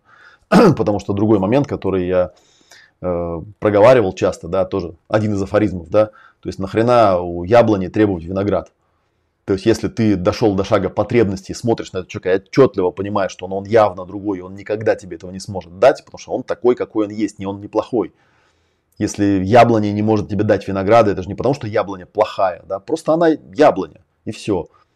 Не хочешь яблоки, ну, ну как бы большие сомнения возникают в твоих умственных способностях, если ты стоишь как бы возле яблони и наезжаешь на нее за то, что там типа она, сука, тебе виноград не дает, как бы, да. Ну и что, вот что ты к ней докопался? Или, например, попался тебе партнер там любвеобильный, да, который любит Э, не знаю, там, что у него там много друзей, там вокруг, вокруг него много женщин, много обнимашек, много там целовашек, много каких-то взаимодействий там и так далее, и так далее, а, а у тебя это пиздец какая заряженная тема, ну, нахера ты сам себе страдания эти устраиваешь, непонятно. Ну, как бы найди себе задрота, который, блин, всего боится и никуда не смотрит, и живи с ним. Он будет только на тебя смотреть, только промеж твоих ног будет его интерес заключаться, а все остальное будет его не интересовать. Ну, то есть, как бы, come on. В чем проблема-то, да? Наш явно не в этом, ну, из твоего запроса изначально требует. Я, кстати, всегда меня поражало, да, когда люди... Э, я даже сначала на это как-то развелся. Я подумал, ну блин, вот бывает же такое, у меня вот история была, кстати, вот как раз тоже с первой бывшей женой. Она рассказывала, когда мы потом разошлись, она там вышла замуж за какого-то немца. Она мне такая любительница за границей, да, она еще там в 90-е годы все мечтала уехать куда-нибудь за границу. И вот мечта ее сбылась. Вышла она замуж за немца, она, по-моему, сейчас тоже замужем за немцем, но это не точно. Вот. И там была история такая, что нашла на себе какого-то немца, да, а она такая девушка яркая была, любила мини-юбки там, да, там в молодости она была очень такая девушка, в общем, э, впечатляющая, да, любила всякие там блестящую одежду там и так далее. И он, видимо, на это и зацепился, потому что она такая девушка яркая, свободная, веселая такая и так далее. Вот. Но когда они, значит, сошлись и поженились, он ей стал запрещать ходить на дискотеки, там, надевать мини-юбки, мотивируя тем, что ты же теперь типа моя жена. На что она ему как бы вполне закономерно сказала, что-то я не поняла, как бы, да, то есть ты меня вот такую, значит, нашел, а теперь типа хочешь, чтобы я стала какой-то другой. Что-то я не очень врубаюсь, как бы, да. Как, как это можно, одно, ну, как, если я стану другой, то тогда, ну, мы даже сейчас нивелируем тот момент, что другим стать вряд ли возможно, да. То есть человек такой, какой он есть. Если ты его встретил таким, какой он есть, то тебе нужно было вот на том самом этапе сделать вдох-выдох и понять для себя, э, Устраивает тебя такой человек, как бы, да, или нет? А не так, что ты говоришь, окей, вот мне такой нравится, да, но когда вы потом там поженились или там типа заключили там строгий моногамный договор, что все, только мы теперь друг для друга единственные, что теперь должно что-то радикально поменяться в этом человеке, потому что ну, это вряд ли произойдет. Потому что он был таким, потому что у него были какие-то потребности, да. Теперь с этого момента понятно, что понятно, что что-то должно поменяться. Но меняться оно будет как? Через эмпатию. То есть тебе придется говорить о себе, говорить в настоящем времени, говорить по пяти точкам баланса, да, и постепенно, и понимать, что а, мы с тобой, чтобы наладить отношения, должны разбирать, что ты даешь мне, да, и что я хочу, чтобы ты мне давал, и что я даю тебе, и что ты хочешь, чтобы я тебе давал. А что там этот человек с другими делает, ну, как бы, это к делу отношения не имеет на самом деле, да, человек это, каждый человек это автономная сущность, да, и ты, конечно, можешь с ним как-то договариваться, но по большому счету, э, прямого влияния это не, не должно оказывать, да, на человека, который умеет держаться за себя, это влияние оказывать не должно. Вот такая вот беда. Поэтому, на самом деле, когда все эти заряды рассматривают, ну, собственно, нужно разобраться с потоком, что другой дает другим, а, что другой дает самому себе, да, и как он это делает, и что я даю самому себе а, по каждому запросу. И понимать, что да, наука и искусство того, как держаться за себя, она очень тонкая, да, иногда очень болезненно понимать, что да, тот другой человек, к сожалению, у него там свои какие-то потребности, свои какие-то штуки, и он в мои ожидания вписываться, например, не хочет. Ну, не хочет и не хочет. Значит, тебе нужно э, решать. Или ты будешь, э, ну, как бы, жить с этим, да, сказать, ну, окей, как бы, да, то есть на яблоне, оказывается, виноград не растет. Окей, ну, что, буду кушать яблочки, да, это как бы лучше, чем ничего, да, поскольку винограда нет. Или ты скажешь, нет, мне радикально нужен именно виноград, извини, делаю глубокий вдох-выдох, я понял, да, не сразу понял, ну, там просто пример с яблоней и виноградом, он очень такой легкий и простой, с людьми сложнее, да, про людей трудно понять, кто они там с самого начала, Хотя, на самом деле, не так трудно, как некоторые думают. Да. Для этого просто нужно открываться самому, заниматься самовыражением, а не самопрезентацией. И внимательно наблюдать за другим. Да. Ну и тогда такая штука происходит. Но, к сожалению, да, наше общество устроено так, что и девочки, и мальчики массово занимаются вместо самовыражения самопрезентацией. И потом удивляются, да, что когда у них наконец завязываются отношения, выясняется, что оказывается в реальности человек вовсе не такой, каким он себя презентовал. И в этом как бы затык. Вот такая идея у меня была про ревность. Э, так, сколько я там времени вещаю? Ну, час 10 я вещаю. То есть теперь у меня стандартно период, когда я могу поотвечать на ваши вопросы. Так что я сейчас пойду комментировать ваши вопросы. Так, э, трам-пам-пам. Так, привет, здравствуйте, здравствуйте, привет. Так, Олег, вы классный, спасибо. Так, здравствуйте, привет, привет, господи. Напишите что-нибудь по делу. Так, это не ревность, а обида, случаи разные бывают. А, ну, еще раз как бы скажу, я, в общем, напи- дал определение того, что такое ревность, в том числе прочитал из словаря. На самом деле нужно понимать, да, что есть переживание, а есть, э, ну, реальные эмоции, которые люди э, испытывают, да. И как бы сейчас это не предмет спора, там, ревность, обида там и так далее. Почему? Потому что если мы возьмем, например, эмоциональный коврик, который представляет собой законченную систему эмоций ну, телесного типа, то мы там не найдем ни обиды, ни ревности, ни зависти. Почему? Потому что это так называемые комбинированные эмоции, и они э, состоят не только из эмоциональной части, но еще и из той части, которая называется суждение. И, собственно говоря, если мы там берем ревность, я в самом начале это проговаривал, да, мы знаем, что это вот там утрата обладания какого-то, да, то есть там, да, недо, нехватка цельности, нехватка самости. А, но оно связано с какими-то суждениями, соответственно, вот эту уже человеческую эмоцию, то есть смесь э, э, суждения оценочного и эмоций, и потребностей человек уже называет вот там какими-то более конкретными словами. Поэтому как бы там, ну, типа это не ревность, это обида, ну, а обида что такое? Помните, я про обиду рассказывал, да, что люди смотрят на коврик и говорят, а где есть обида, да, это же известное такое состояние эмоциональное, тут его почему-то нет.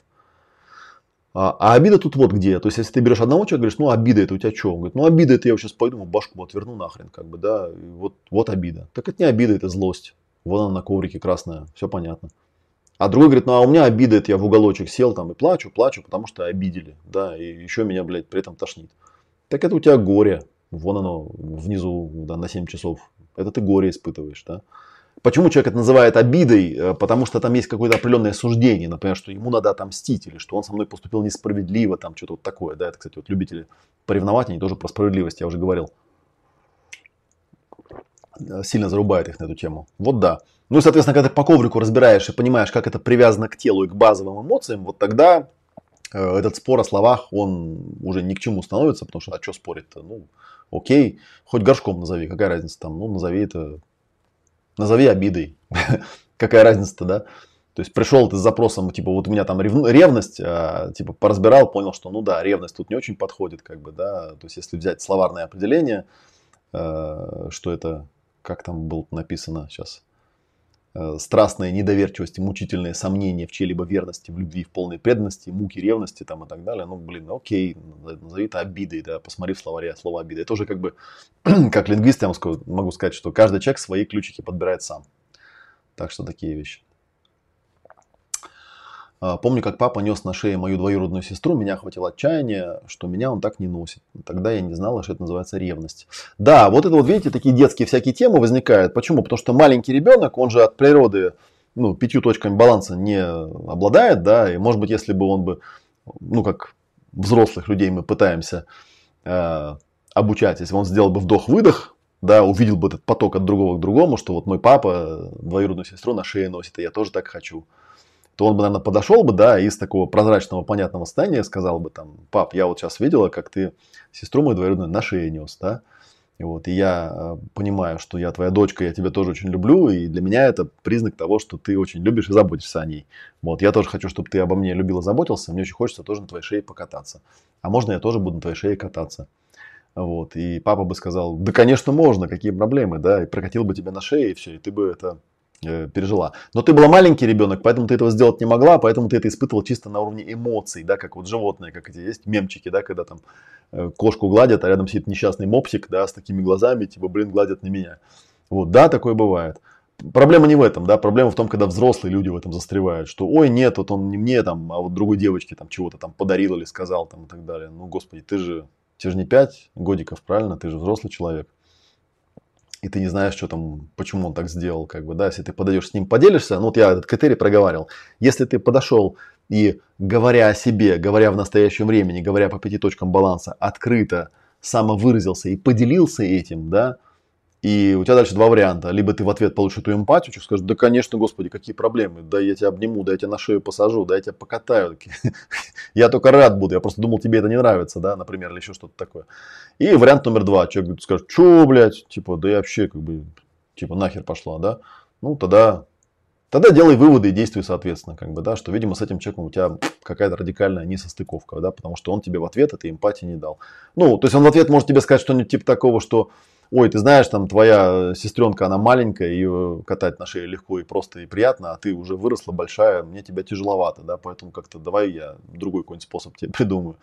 Ну, выражать свою любовь там, да, и преданность или что-то такое. Ну, то есть в любом случае он может открыться.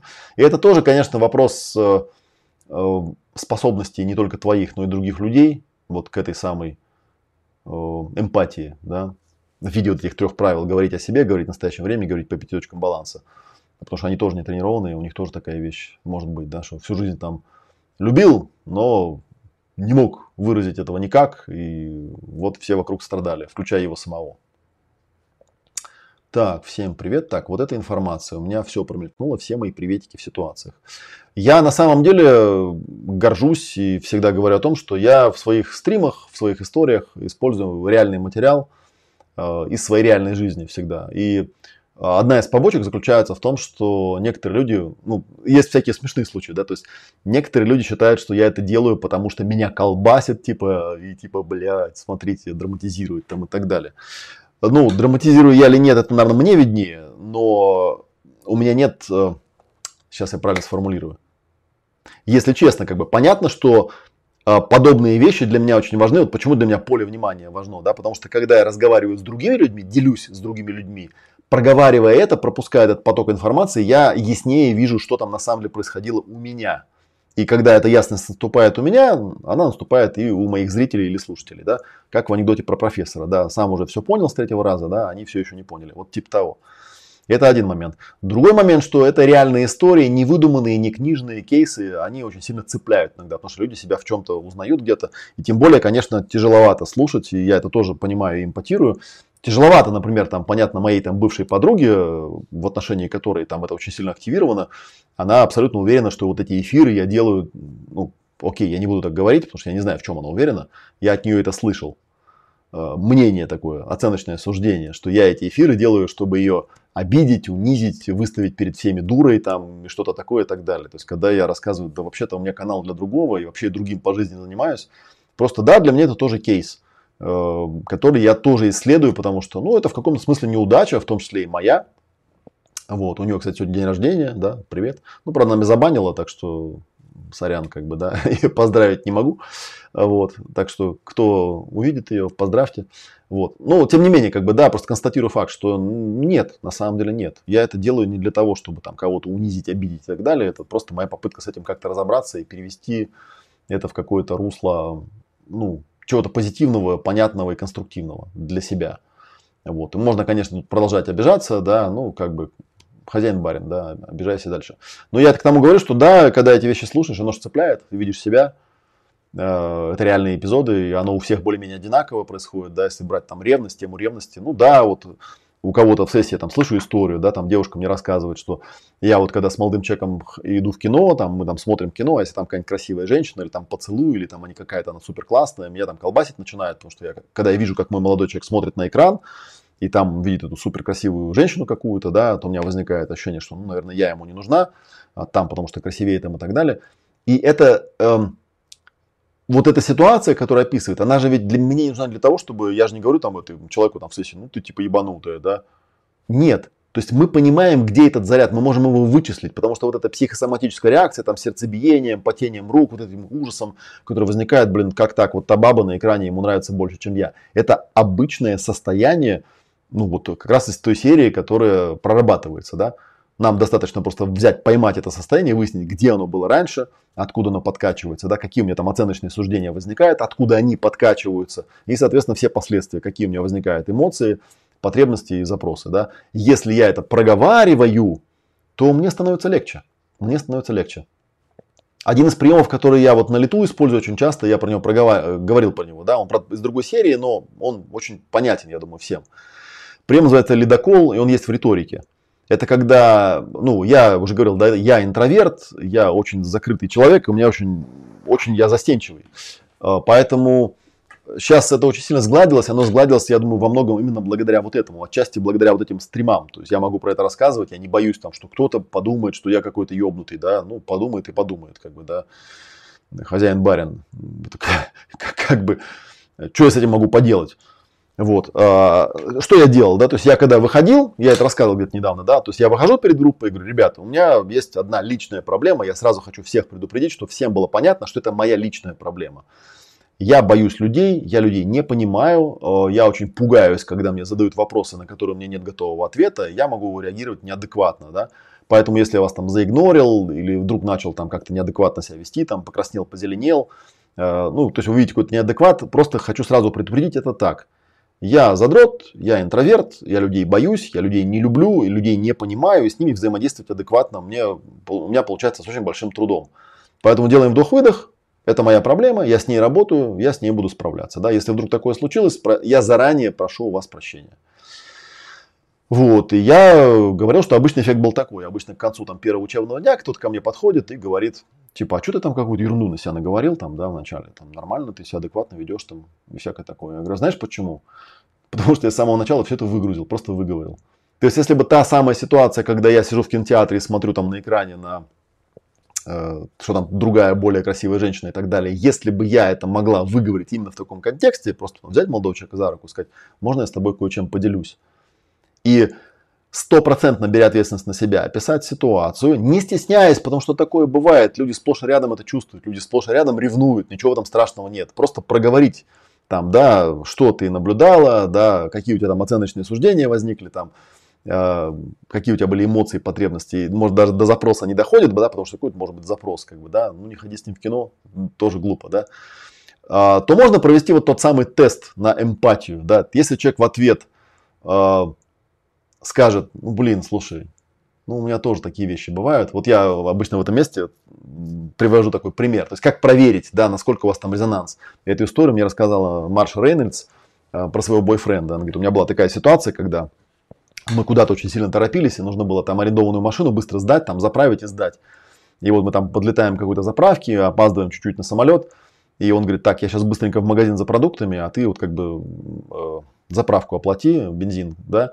Я, говорит, стою, там стоит банкомат, и я этой карточкой провожу, она не срабатывает. Провожу, она не срабатывает. А он в это время уже вернулся, он смотрел, как она мучится с банкоматом, он подходит и говорит ей, ну, ты карточку помедленнее проведи просто по этой щелке.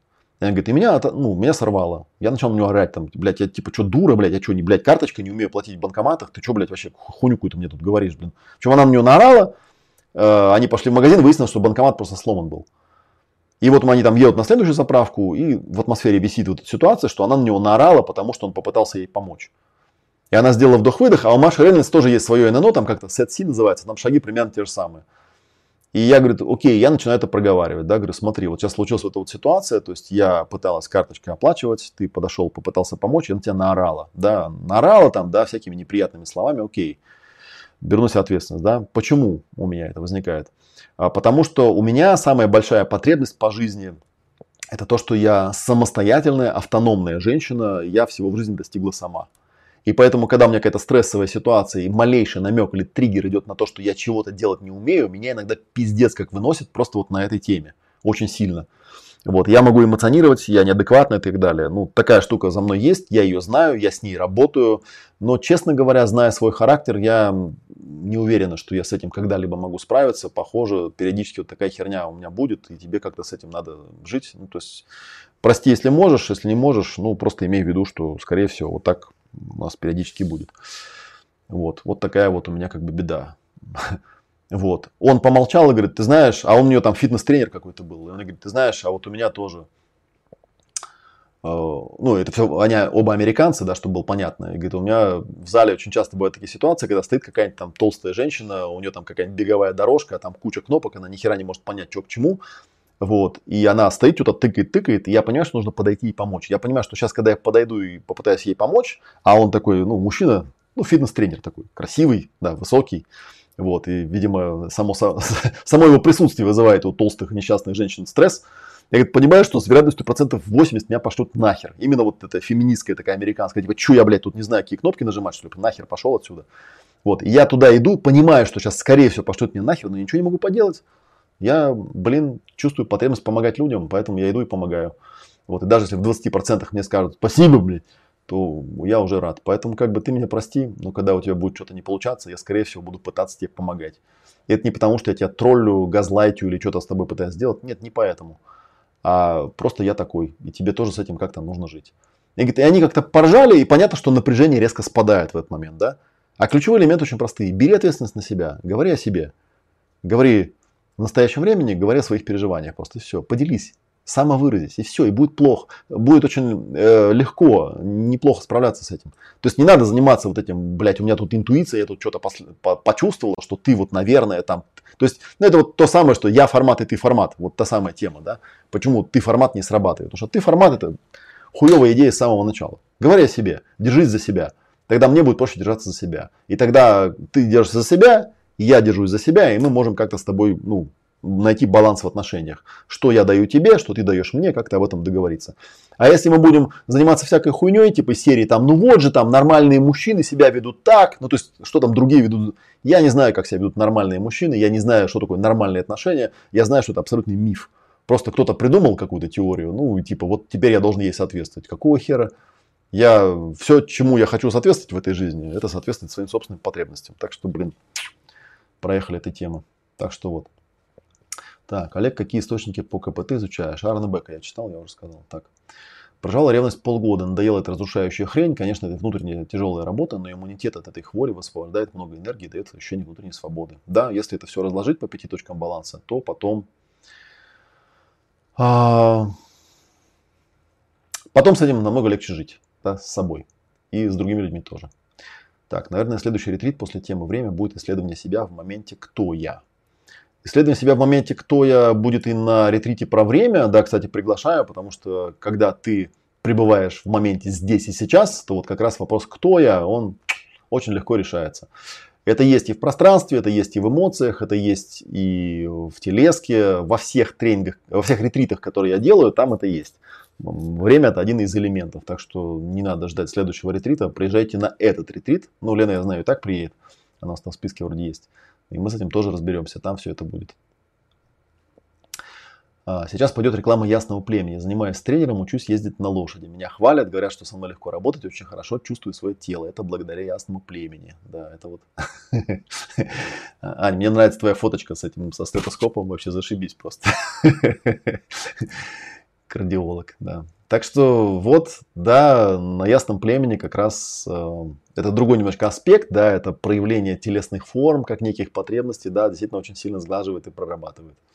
Вот. Но как раз племя, это одна из заряженных тем была в отношениях у меня, потому что на племени, понимаете, когда я шаман, я же там со всеми танцую, всем прикасаюсь, со всеми взаимодействую из мужской энергии, еще из чего-то, а это просто пиздец, потому что в нормальном мире нормальные люди так не делают ну, сука, да, поэтому я тусу, тусуюсь с ненормальными людьми, потому что если вы увидели, как, ну, там, ecstatic dance, там, тантра практики и так далее, как один мой студент однажды сказал, говорит, ну, чуть-чуть, если заменить музыку и чуть-чуть поменять, как бы, интерьер, будет изгнание бесов, да, выглядит очень стрёмно, блин, большинство людей, конечно, этого пугается. Я нормальных людей, вот нормальные люди меня не интересуют, меня интересуют ненормальные, но в хорошем смысле этого слова, люди, которые не боятся самовыражаться. И когда они самовыражаются, они волнуются о себе, о своих чувствах, о своих потребностях, о своих запросах, о своих ситуациях, берут на себя эту ответственность и понимаешь, что никто и нигде и никогда не обязан тебе эти потребности закрывать. И тем более, какой смысл там шаману племени там или ведущему там, да, там вот к Насте не подходи, сюда не ходи. Ну, блядь, пиздец какой-то вообще. Что за херня? Так не бывает. Зачем нужно было тогда отношения заводить с этим человеком, если ты знаешь изначально, что у него вот такая работа? Эта работа заключается в том, что да, терапевт, он оказывает эмпатию тем людям, с которыми он работает. В одностороннем, правда, порядке, как правило, да, но у меня немножко забалансирование иногда получается. Так что такая штука. Так, ретрит про роли вроде еще не был в этом году. Ретрит про роли у нас было прошлым летом, да, такой тестовый режим. Был э, ретрит про цели и устремления, был ретрит про роли. И я эти ретриты больше никогда не буду проводить, потому что они не попадают в формат ретритов. Мне не понравилось, что у меня получилось. Я их оставлю в виде курсов или тренингов, потом подумаю, как это переработать формат. Поэтому пока у нас э, остается э, в обойме 5 ретритов. Это пространство, это эмоции, это тело, это время и общение, эмпатия. Остальных ретриты, ну, это в принципе достаточно. По одному ретриту на сезон и летом два ретрита. Это более чем достаточно. Пока в этом режиме поработаем, протестируем. Я уже говорил, что у нас э, с Нового года прям такой Lucky Strike, у нас там пространство охуенно прошло, у нас эмоции охуенно прошли, у нас суперсерия просто вообще офигенно прошла, у нас телеска была очень крутая, я абсолютно уверен на 105%, что время тоже пройдет. Хорошо.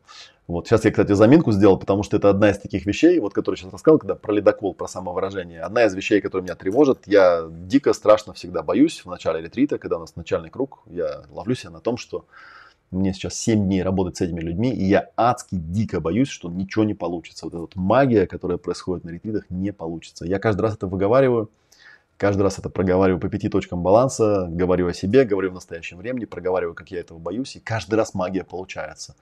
И я уверен, что в немалой степени это происходит благодаря тому, что я не боюсь самовыражаться.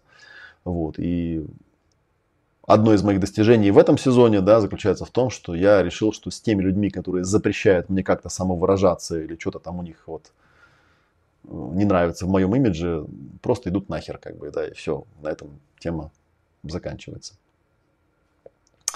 Шестая точка баланса – мои оценочные суждения. Это не шестая точка баланса, это, это способ себя дисбалансировать. По сути, пять точек баланса мы прописываем. Почему? Потому что это пять, пять шагов осознанности такие. Да? И, а оценочные суждения это такие вирусы, да, которые мешают мне адекватно воспринимать ситуацию, мешают мне адекватно воспринимать самого себя, мешают мне адекватно воспринимать свои эмоции, мешают мне адекватно воспринимать свои потребности, мешают мне адекватно сформулировать свои запросы. Да, кстати говоря, вот тут, наверное, в инструкциях ННО там вначале написано э, ну, в наблюдениях написано, что нужно вот эти описания давать без слов всегда, никогда, без угадывания мыслей, там вот эти все вещи, да, то есть без этой интуиции ебаной и всей этой хуйни. Вот. А есть еще один такой вот момент, как бы, да, что, наверное, к этому стоит еще добавить один моментик, да, что когда ты все это выражаешь, что ты должен понимать, что это все происходит внутри тебя, с одной стороны, вот, а и еще одно слово есть, которое сто, стоит убрать, как бы, да, вот это вот, когда человек говорит о нормальных отношениях, о нормальных людях и вообще вот о нормах каких-то, да, не работает в индивидуальном процессинге, тем более в отношениях такая хуйня. Все эти нормы – это стереотипы общества, это бессмысленная фигня. Вот, если вы, ну, как правило, это обман, да, если вот вы прошлые эфиры смотрели, там, в частности, эфир, посвященный полиамории, то там э, я рассказывал, да, что эта книжка Маши Халеви «Полиамория. Свобода выбирать», она как раз про потребности. И про то, что все эти стереотипы, это, как правило, ну, в лучшем случае это устаревшие рецепты счастья, скажем так, да, а в худшем случае это прям конкретное насилие, когда тебе говорят, ты должен, я там чего-то там, да. И это очень смешно, когда человек, там, приехавший из провинции и видевший, я не знаю, там какие-то саратовские кабаки, наверное, я не знаю, да, там, сделал какие-то выводы о том, как ведут себя нормальные мужчины и нормальные девушки, и как там все это происходит в реальных вещах. Ну, как бы, что привязываться ко мне? Я не жил в провинции долго, да, я в Ленинград уехал в 17, в 17 лет, хотел сказать, в 17 году, в 17 лет я уехал, вот, и с тех пор как бы у меня очень специфическое было окружение, да, людей очень образованных, очень интересных, необыкновенных, странных, и я таких людей целенаправленно искал, поэтому я ненормальный на полную катушку. Так что, чего я вам желаю. Так, Сережа тут какую-то хуйню опять постит, как обычно. Так, э, ага, очень понятно. Так, я идеальный. Ну, никто бы не сомневался, вот как один из тех людей, которые, да, судя по твоим э, комментариям периодическим, как бы, да, вот как бы, прости меня, но диагностика про нарциссов, она вот как раз так, любовнички. Вот, Сереж, молния, блядь, ты мне объясни, вот эту хуйню зачем пишешь в комментариях? Тебе делать нехуй? Иди подрачи, блядь. Хуйней перестань страдать. Нахера ты заходишь в этот стрим и пишешь какую-то хуйню? Ты хочешь со мной пообщаться? Пообщайся, блядь. Имей такую смелость. Писать комментарии вменяемые, да, о чем-то, а не писать какую-то свою херню. Вот, потому что это, поверь мне, это что-то говорит только исключительно о тебе. Если ты думаешь, что ты как-то можешь на это повлиять здесь в стриме, никак не можешь, кроме вот такого, да, что типа, ну, вот приходит человек там, да, сидит там, блин, хуй себе прищемил там чем-то, да, и такой типа тут он супер оригинал там, да. Ну или вот типа вот такой вот, да, бла-бла, тетка на заваленке. Это вот что, к чему это вы написали? Валентина Виноградова. Это вы мне написали, что ли, или что? Или я вас плохо понял? Ну, бла-бла, как бы выкол и пошла нахер из эфира просто и все. Что ты мне пишете комментарии? У тебя вопросы какие-то есть? Говори о себе, говори в настоящем времени, говори по пяти точкам баланса, я тебя услышу. Бла-бла, тетка на заваленке. Ну окей, хорошо, блин, для какой-то Валентины Виноградовой я, оказывается, вот тетка на заваленке. Окей, буду знать. Я нахую вас вертел, я вообще не знаю, кто вы такая, и нахуя вы это пишете, как бы, да? Устраивает вас такой ответ? Все, все понятно. Так, ревность как автоматизм. Если залетел, то рвет на части, просто через 5 точек баланса выходить только можно. Или есть варианты еще выхода? Ну, собственно, я это проговаривал, да, что в 5 точках баланса можно еще добавить потоки. А, что я хотел бы, чтобы ты дал мне – что я хотел бы, чтобы я дал тебе, и каким образом сюда привешивают, привешиваются нормы, да, что там другие делают другим, и типа, а мне не дают. Вот этой серии. как правило, на самом деле можно с ревностью работать как, да, то есть если человек в состоянии ревности попадается, у него там какой-то психосоматический компонент, его там трясет или еще что-то, можно сформулировать этот компонент, раскинуть на 5 потоков, с этим пятью потоками поработать и выяснить, где там эти ключевые моменты, где этот дисбаланс наступил когда человека трясет а, от того, что кто-то кого-то другой другого погладил по голове, к примеру, да, или кто-то кого-то покатал на шее, да, мне от этого трясет. Почему трясет? Надо смотреть, да, а это вот рекурсивные процессы пробивают очень хорошо. Так, а не залетать получается только через осознанность. Ну, через пять точек баланса, через практики осознанности, да. Так, а если она пошла на встречу с другим, чтобы меня позлить и вызвать ревность? Э, хороший вопрос, как бы, да, в этом случае у меня есть стандартный тоже афоризм. Делай выводы и действуй соответственно. А, потому что м- потребность позлить, нет такой потребности. Не бывает, да, там, мне надо позлить другого, чтобы что? Чтобы что? Про любую потребность, если она звучит как-то странновато, всегда можно задать вопрос «зачем?». То есть она пошла навстречу другим, чтобы меня позлить и вызвать ревность. Зачем? Чтобы что? Чтобы что? Вот у меня такая штука не сработает, как бы, да. У меня на самом деле вот с первой женой как раз была история, почему я в эту ревность попал. У нас был друг, у меня был друг очень хороший, к сожалению, теперь не друг уже, да, давно. Вот. И у них там завязались любовные отношения, они довольно долго фоново продолжались, я при этом абсолютно их игнорировал, потому что я считал, что, ну, Сережа мой хороший друг, там, да, ну и что, что они там с Леной пошли погулять. Бывает, как бы, да. Но поскольку, видимо, там уже ошибка была раньше допущена, в какой-то момент я узнал, что они, оказывается, уже спят друг с другом. Вот, я на тот момент ревновал. Да, сейчас бы я, наверное, вообще подумал, блин, и что, спят и спят, и я с ней тоже сплю, и что. вот. То есть мне было проще к этому относиться. Но тогда меня это зарубило, да, и она это точно делала не чтобы меня позлить, чтобы вызвать ревность, а потому что она не получала чего-то в, моих отнош... ну, в наших отношениях. Но она как бы этим со мной не делилась, просто вот так ее куда-то там унесло вдаль. Сережа я потом поссорился, о чем на самом деле сильно сожалею, всегда сожалел. Да, не знаю, там Сережа, наверное, вряд ли меня смотрит на этих стримах. И было это очень давно, больше 20 лет назад, так что такие вещи. Да, вот тебе ответили, да, найди другую. Делай выводы и действуй соответственно. Да, если тебе интересно играть в эти игры, чтобы тебя там злили, вызывали ревность там и так далее, ну, играй. Как бы хозяин-барин. А если не интересно, то заканчивай. Как бы, да, вот именно поэтому я всегда говорю, что когда рассказывают о том, что типа ужас, ужас там, да, в России там капец какие там ужасные там статистики разводов там, да, это же ужасно, надо всех лечить там и так далее. Я говорю, я не уверен, например, что развод, э, высокий процент разводов это плохая статистика. Потому что если мы честно посмотрим на жизнь, я бы хотел, чтобы у людей была гибкость, чтобы они могли... Ну, я вообще изначально уже считаю, что моногамия, вот эта вот стереотипная хуйня, что никто ни с кем никогда, нигде ни за что ничего делать нельзя вообще, короче, только вот там, только на нее смотри. Это вообще маразм с самого начала, да, это точно не норма, абсолютно точно не норма. И это все знают, просто боятся об этом сказать вслух что называется. Вот, э, ну, вот, поэтому статистика разводов это, наверное, самая лучшая на свете статистика, когда э, люди понимают, что вот с этим человеком я не хочу, да, хочу быть сам с собой или с кем-то с другим, и они это спокойно и легко делают.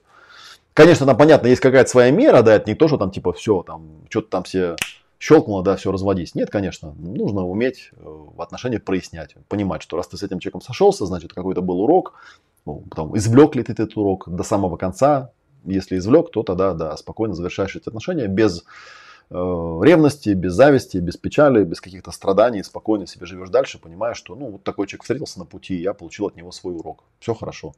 Я этот урок извлек. И тогда это все нивелируется очень сильно. Так, получается, держаться за себя и уверенность в себе – главные пункты от ревности. Ну, собственно говоря, глава про ревность есть и у Шнарха. Если вы его не читали, то почитайте или послушайте на моем канале в Ютубе. Еще раз я да, покажу эту заставочку, да, что там есть э, глава, где была про ревность, и там, собственно, этот рецепт и предлагается, что, собственно, ревность, если говорить умно по-шнарховски, да, ревность – это очень низкая дифференциация. То есть, собственно, неспособность держаться за себя – или, говоря технически, неспособность э, осознанно провести самого себя по пяти точкам баланса э, вот в тех ситуациях, где у меня это ревность, чтобы она там не обозначала это слово на самом деле, да, она у меня возникает. Вот такая да, беда. Так. И не переводить все свое внимание на связь мой партнер другой, а фокус на связь я и мой партнер, давать свободу своему партнеру. Ну, вот это в идеале, как бы, да. Это то, что в идеале. Ну, я не люблю ярлыки. Я вот тут недавно думал, что я это видео про полиаморию сделал. Э, и там еще ляпнул, что там типа то, как я себя в жизни веду, но на грани полиамории. Это, конечно, хуйня полная, потому что полиамория это просто ярлык. Какой-то дурацкий ярлык, который кто-то там придумал там для чего-то. Да, на самом деле моя философия это дифференциация. И поэтому, да, я понимаю, что окей, даже если я увидел, что у другого с другим что-то происходит, окей, это просто ситуация я могу описать эту ситуацию, да, посмотреть на свои оценочные суждения, ну и дальше, короче, выгрузиться, самовыразиться и как-то понять, что я там хочу. Как я в примере э, с катанием на шее, да, приводил. Такая, в общем, простая вещь. Да, это можно проговорить, потому что, э, как правило, это детские травмы, они связаны с тем, что изначально в детстве у меня не очень хорошо прописалась матрица моих собственных потребностей, и я эти потребности начинаю осознавать, наблюдая за другими, да, вот эти разрывы, да, и, соответственно, мне нужна техника, чтобы эти потребности проинтегрировать, проосознать и научиться озвучивать. И постепенно-постепенно выходить из этой детских драматизаций э, в какие-то взрослые отношения, где я могу человеку открыто сказать и даже могу в ситуациях, когда я понимаю, что никогда он не сделает то, что я от него хотел бы, эм, ну, соответственно, делать выводы и действовать соответственно. Вот как-то так. Так, свобода это процесс или результат? Э, какая свобода? Свобода от чего? Свобода, я думаю, это состояние человека, когда он держится за себя. Вот. И с одной стороны это результат, потому что оно достигается, это состояние, через постоянную проработку. Вот. А с другой стороны это, конечно, процесс, потому что ты в этом состоянии находишься, ты в нем пребываешь. И вряд ли, я думаю, у этого пути есть какой-то конец, да, в том смысле, что да, наверное, вот я Шнарха давно же читал, да, но это же не избавило меня от того, что я попал в очень интересные отношения, где тема ревности просто стояла на первом плане в виде огромного, блин, огненного зверя. Вот, это было очень странно, потому что вообще, как бы мне казалось, это не моя тема, но вот жизнь мне дала шанс и с этой темой тоже разобраться достаточно глубоко. Ну, буду разбираться. Я все так же остаюсь при своем, да, что я ревность не понимаю, так же, как я не понимаю э, страх смерти и смерть вообще, да, поэтому для меня очень важно, работая с клиентами, работая с собой, разбираться, как это работает у других, ну, потому что это моя цель, да, я, у меня йога знания, да, я практикую дзен, йогу знания, то есть я пытаюсь разобраться, как что-то устроено, вот, и доносить это до других людей. Почему не понравились ретриты про роли и цели? Можешь ли поделиться?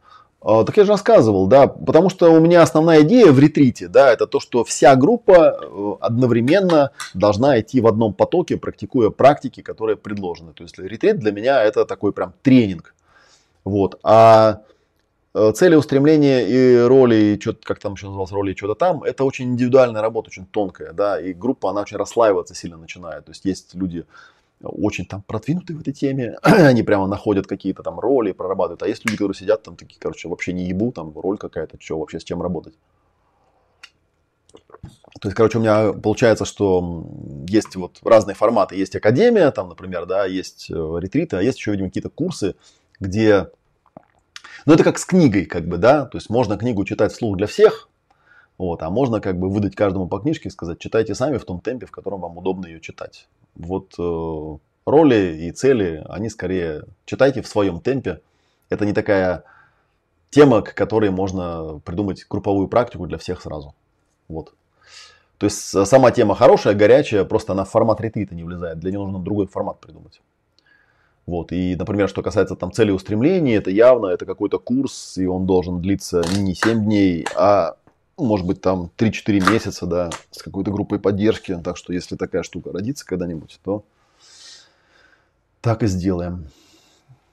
Так, благодарю, вопросов нет. Очередной раз полегчало после вашего видео. Ваша откровенность, пишет, нивелирует вашу ненормальность. Очень подкупает. Ну, просто я еще скажу, как бы, да, почему для меня важно вот это поле внимания, да, кстати, всем спасибо, вот у меня получился очень хороший, получается, стрим, да, посвященный, мне кажется, неплохо разобрались. Для меня что важно? Первый момент, это важно, чтобы у меня были слушатели, чтобы они задавали вопросы, почему я настаиваю на том, что вопросы задавали и писали комментарии, потому что тогда я могу развернуть эту тему, и тогда я могу э, войти в этот поток и пропустить его через себя и понять это для себя. Ну, такая корыстная, да, у меня цель. Я же держу за себя, мне тоже это важно понять. Потому что для меня последние там пару с хвостиком лет достаточно травмирующими были в этом плане, потому что я вот реально в упор не понимаю, откуда в моей жизни взялся человек с болезненной ревностью, просто с какой-то абсолютно ненормальной хуйней, которая, блядь, постоянно вылезает, и все мои инструменты резко перестали работать. Думаю, ну что за пиздец такой, да? Че, куда этого человека списать? В психиатрию, что ли, да, как бы, да? Потому что, ну, пиздец какой-то. Все уже вроде проговорено, все это порешали. Прорабатываться человек не желает, ходит каким-то, блядь, психологом, кризисным, который хуйню какую-то там грузит на эту тему, да. Думаю, ну, пиздец, как бы, да, учился, учился человек в, в академии и, и к этому пришли. Вот. Но, тем не менее, как бы, там, хер с ним, с этим человеком, это, как бы, сейчас э, с моей стороны не очень целостно, да, потому что надо говорить о себе, я испытываю фрустрацию, потому что я с этим не справился. То есть я на это все смотрел, смотрел, смотрел, смотрел, смотрел, смотрел. И потом я сам себе дал тот совет, который я даю другим, да, делай выводы и действуй соответственно, как бы, да, я подумал, окей, хороший вдох-выдох, как бы, да, клиника понятна, кейс описан, э, выводы сделаны, и э, вот эта вот тема ревности, она, кстати, родилась у меня, я уже говорил, да, что вот у меня летом такая, ну, в принципе, зимой я это тоже стараюсь делать, у меня там регулярные прогулки, вот сейчас я эфир закончу, тоже пойду гулять. Я гуляю и внутри себя э, вот включаю, да, фоновый пассивный режим работы мозга, то есть иду, смотрю там на цветочки, бабочек э, и деревья, да, летом это очень такое вдохновляющая э, штука, или на велосипеде, да, то есть я вот у меня там есть несколько режимов, там иногда я там аудиокнигу слушаю, иногда музыку, иногда просто еду в тишине и просто наблюдаю. И у меня часто эти темы приходят. И вот эта вот тема про потоки, то есть когда я стал наблюдать, думаю, так, а что же там у человека происходит? А, у него вот такая штука. То есть он со своими потребностями определиться не может, э, и он начинает вот эти стереотипные детские вот эти штуки, как там другой с другим, там, как у меня мама с папой. Ну, обычно там какой-то сбой в матрице. То есть обычно у таких людей, кстати, я вам поделюсь, да, что клиника тут заключается в том, что, естественно, люди, которые ревнуют, у них, как правило, папа с мамой не были благополучной парой. То есть там был какой-то кромешный трэш на тему обменов, там, да, на тему того, что он давал ей, что она давала ему, насколько они были открыты. Вот старшее поколение у нас от психологии очень было далеко советское. Вот, и там, конечно, был полный пиздец, ну а маленький ребенок, естественно, все это считывал и записал. Поэтому у него там я не знаю, что там, из сказки он там взял какой-то там про принцесс, там, из книжек каких-то, из фильмов, там, еще хер знает откуда, у него какая-то мешанина там собралась, там, как оно должно быть, как оно должно быть. И вот он за это теперь цепляется и не понимает, да, что уже сейчас другой век, да, как должно быть, уже никого не ебет. Э, потому что если ты хочешь там что-то для себя, то, соответственно, бери 5 точек баланса и раскладывай по полочкам, как ты хочешь, чтобы было. Поэтому еще раз напоминаю, да, почитайте книжку Машу Халеви, про свободу выбирать. Вот, где она пишет, что она, эта книга не про то, что моногамия плохо, а поли, полигамия это хорошо, а книжка про то, что если ты решил быть сугубо моногамным и жить с одним человеком, то убедись, что это ты это выбрал, а не общество тебе это навязало. Да? А если ты решил избрать какую-то другую форму личных отношений, то, опять же, э, ты должен понять, что это за форма отношений, чего ты хочешь, как бы понять, что вот это вот э, общество наше, да, где, блядь, 99% людей пиздец какие несчастные в отношениях, просто пиздец, как бы, да, они в инстаграмах рассказывают, какие они счастливые, э, коучи с полным пиздецом в личных отношениях учат, как эти личные отношения выстраивать, там, и так далее, и так далее, и так далее, да. Вот. И это вот как бы фишка, которая рано или поздно упрется просто в тебя. Тебе нужно научиться самовыражаться, говорить о себе в настоящем времени по пяти точкам баланса, и тогда оно постепенно будет происходить. Вот поэтому для меня это такой пройденный этап, который тоже нужно продышать, понять, что я вообще человек счастливый, я вам скажу. У меня все хорошо. На каждом этапе было. Просто наблюдать, как другие вокруг страдают, довольно тяжело иногда. Так, глубоко и ясно. Спасибо большое. Пожалуйста. Как выбраковывать людей с заниженной самооценкой, которые как раз и ревнуют, не веря в себя и свою ценность, и как не вляпаться снова жить с ревнючкой. Ну, я, наверное, сказал это, да, еще раз проговорю, потому что это, наверное, вот, да, такие вещи. Э, интересно, да, то есть, когда, вот я по себе сужу, да, то есть, когда ты знаешь ответ, и ты его, обойдя полный круг, понимаешь, что ты ничего нового с точки зрения теории не узнал, просто ты теперь знаешь это с точки зрения практики. А, ключевой момент здесь очень простой. Если ты держишься за себя и умеешь самовыражаться, а не самопрезентоваться, и когда у тебя возникают какие-то тревожащие ситуации, даже когда они связаны, что там другой, там, да, твой партнер там с кем-то другим что-то там сделал, да, то ты делаешь вдох-выдох и спокойно по полочкам, опираясь на себя, держась за себя, раскладываешь, что ты наблюдал, какие оценочные суждения у тебя возникли, какие возникли эмоции, какие потребности, в чем запрос. И идешь без страха, делишься этим и наблюдаешь, что происходит в ответ. В ответ, если человек тебе дает такую же точно эмпатию, да, то есть опираясь на себя, держась за себя, рассказывает, что видел он, использует я формат, говорит о себе, о своих эмоциях, потребностях, запросах, и вы постепенно джик-джик-джик-джик совмещая, ну как-то у вас там скручивается эта штука, да, вот и все. То есть это как бы нельзя придумать какой-то железобетонный принцип, просто как бы делай так, как предписано, это называется в Бхагавадгите, да, и смотри на результат. Да, если результат не соответствует, ну, значит, надо менять способ действия. Так, ну все, я думаю, на сегодня достаточно уже, да, спасибо тем 40 человекам, которые на эфир этот собрались. А, напоминаю, да, о том, что основной канал у меня на YouTube, поэтому все вопросы, если вы это посмотрели в, не в прямом эфире, а в записи будете смотреть, пишите прямо под этим видео. Я эти вопросы все а, воспринимаю и потом гуляю, перевариваю, у меня рождаются новые темы. А, и еще раз скажу, как бы, да, что в ближайшее время мероприятие, где меня вживую можно увидеть, большое мероприятие, это ретрит с 6 по 14 августа. А, напомню о том, что у нас уже запущен процесс набора группы на Маяк 2023. И под этим видео находится ссылочка на тап-линк, где все эти баннеры висят. Можно кликнуть, зайти, вписаться. Буду рад вас видеть. Вот. Ну и завтра вживую можно меня увидеть в Белых облаках на Покровке 4 в замечательном культурном центре. А, и я там буду рассказывать, как называется лекция тонкая, ну, собственно говоря, на ютубе, если вы меня смотрите, то вы там уже видите анонс, да, там написано «Тонкое искусство маленьких шагов для улучшения жизни». 26 июля это будет э, в 7 часов вечера. Приходите, обнимемся, пообщаемся и всякое такое. Все, всем пока-пока, всем спасибо. На этом у меня на сегодня все. До э, следующих прямых эфиров или до живой встречи, в зависимости от того, где мы с вами пересечемся. Все, пока-пока.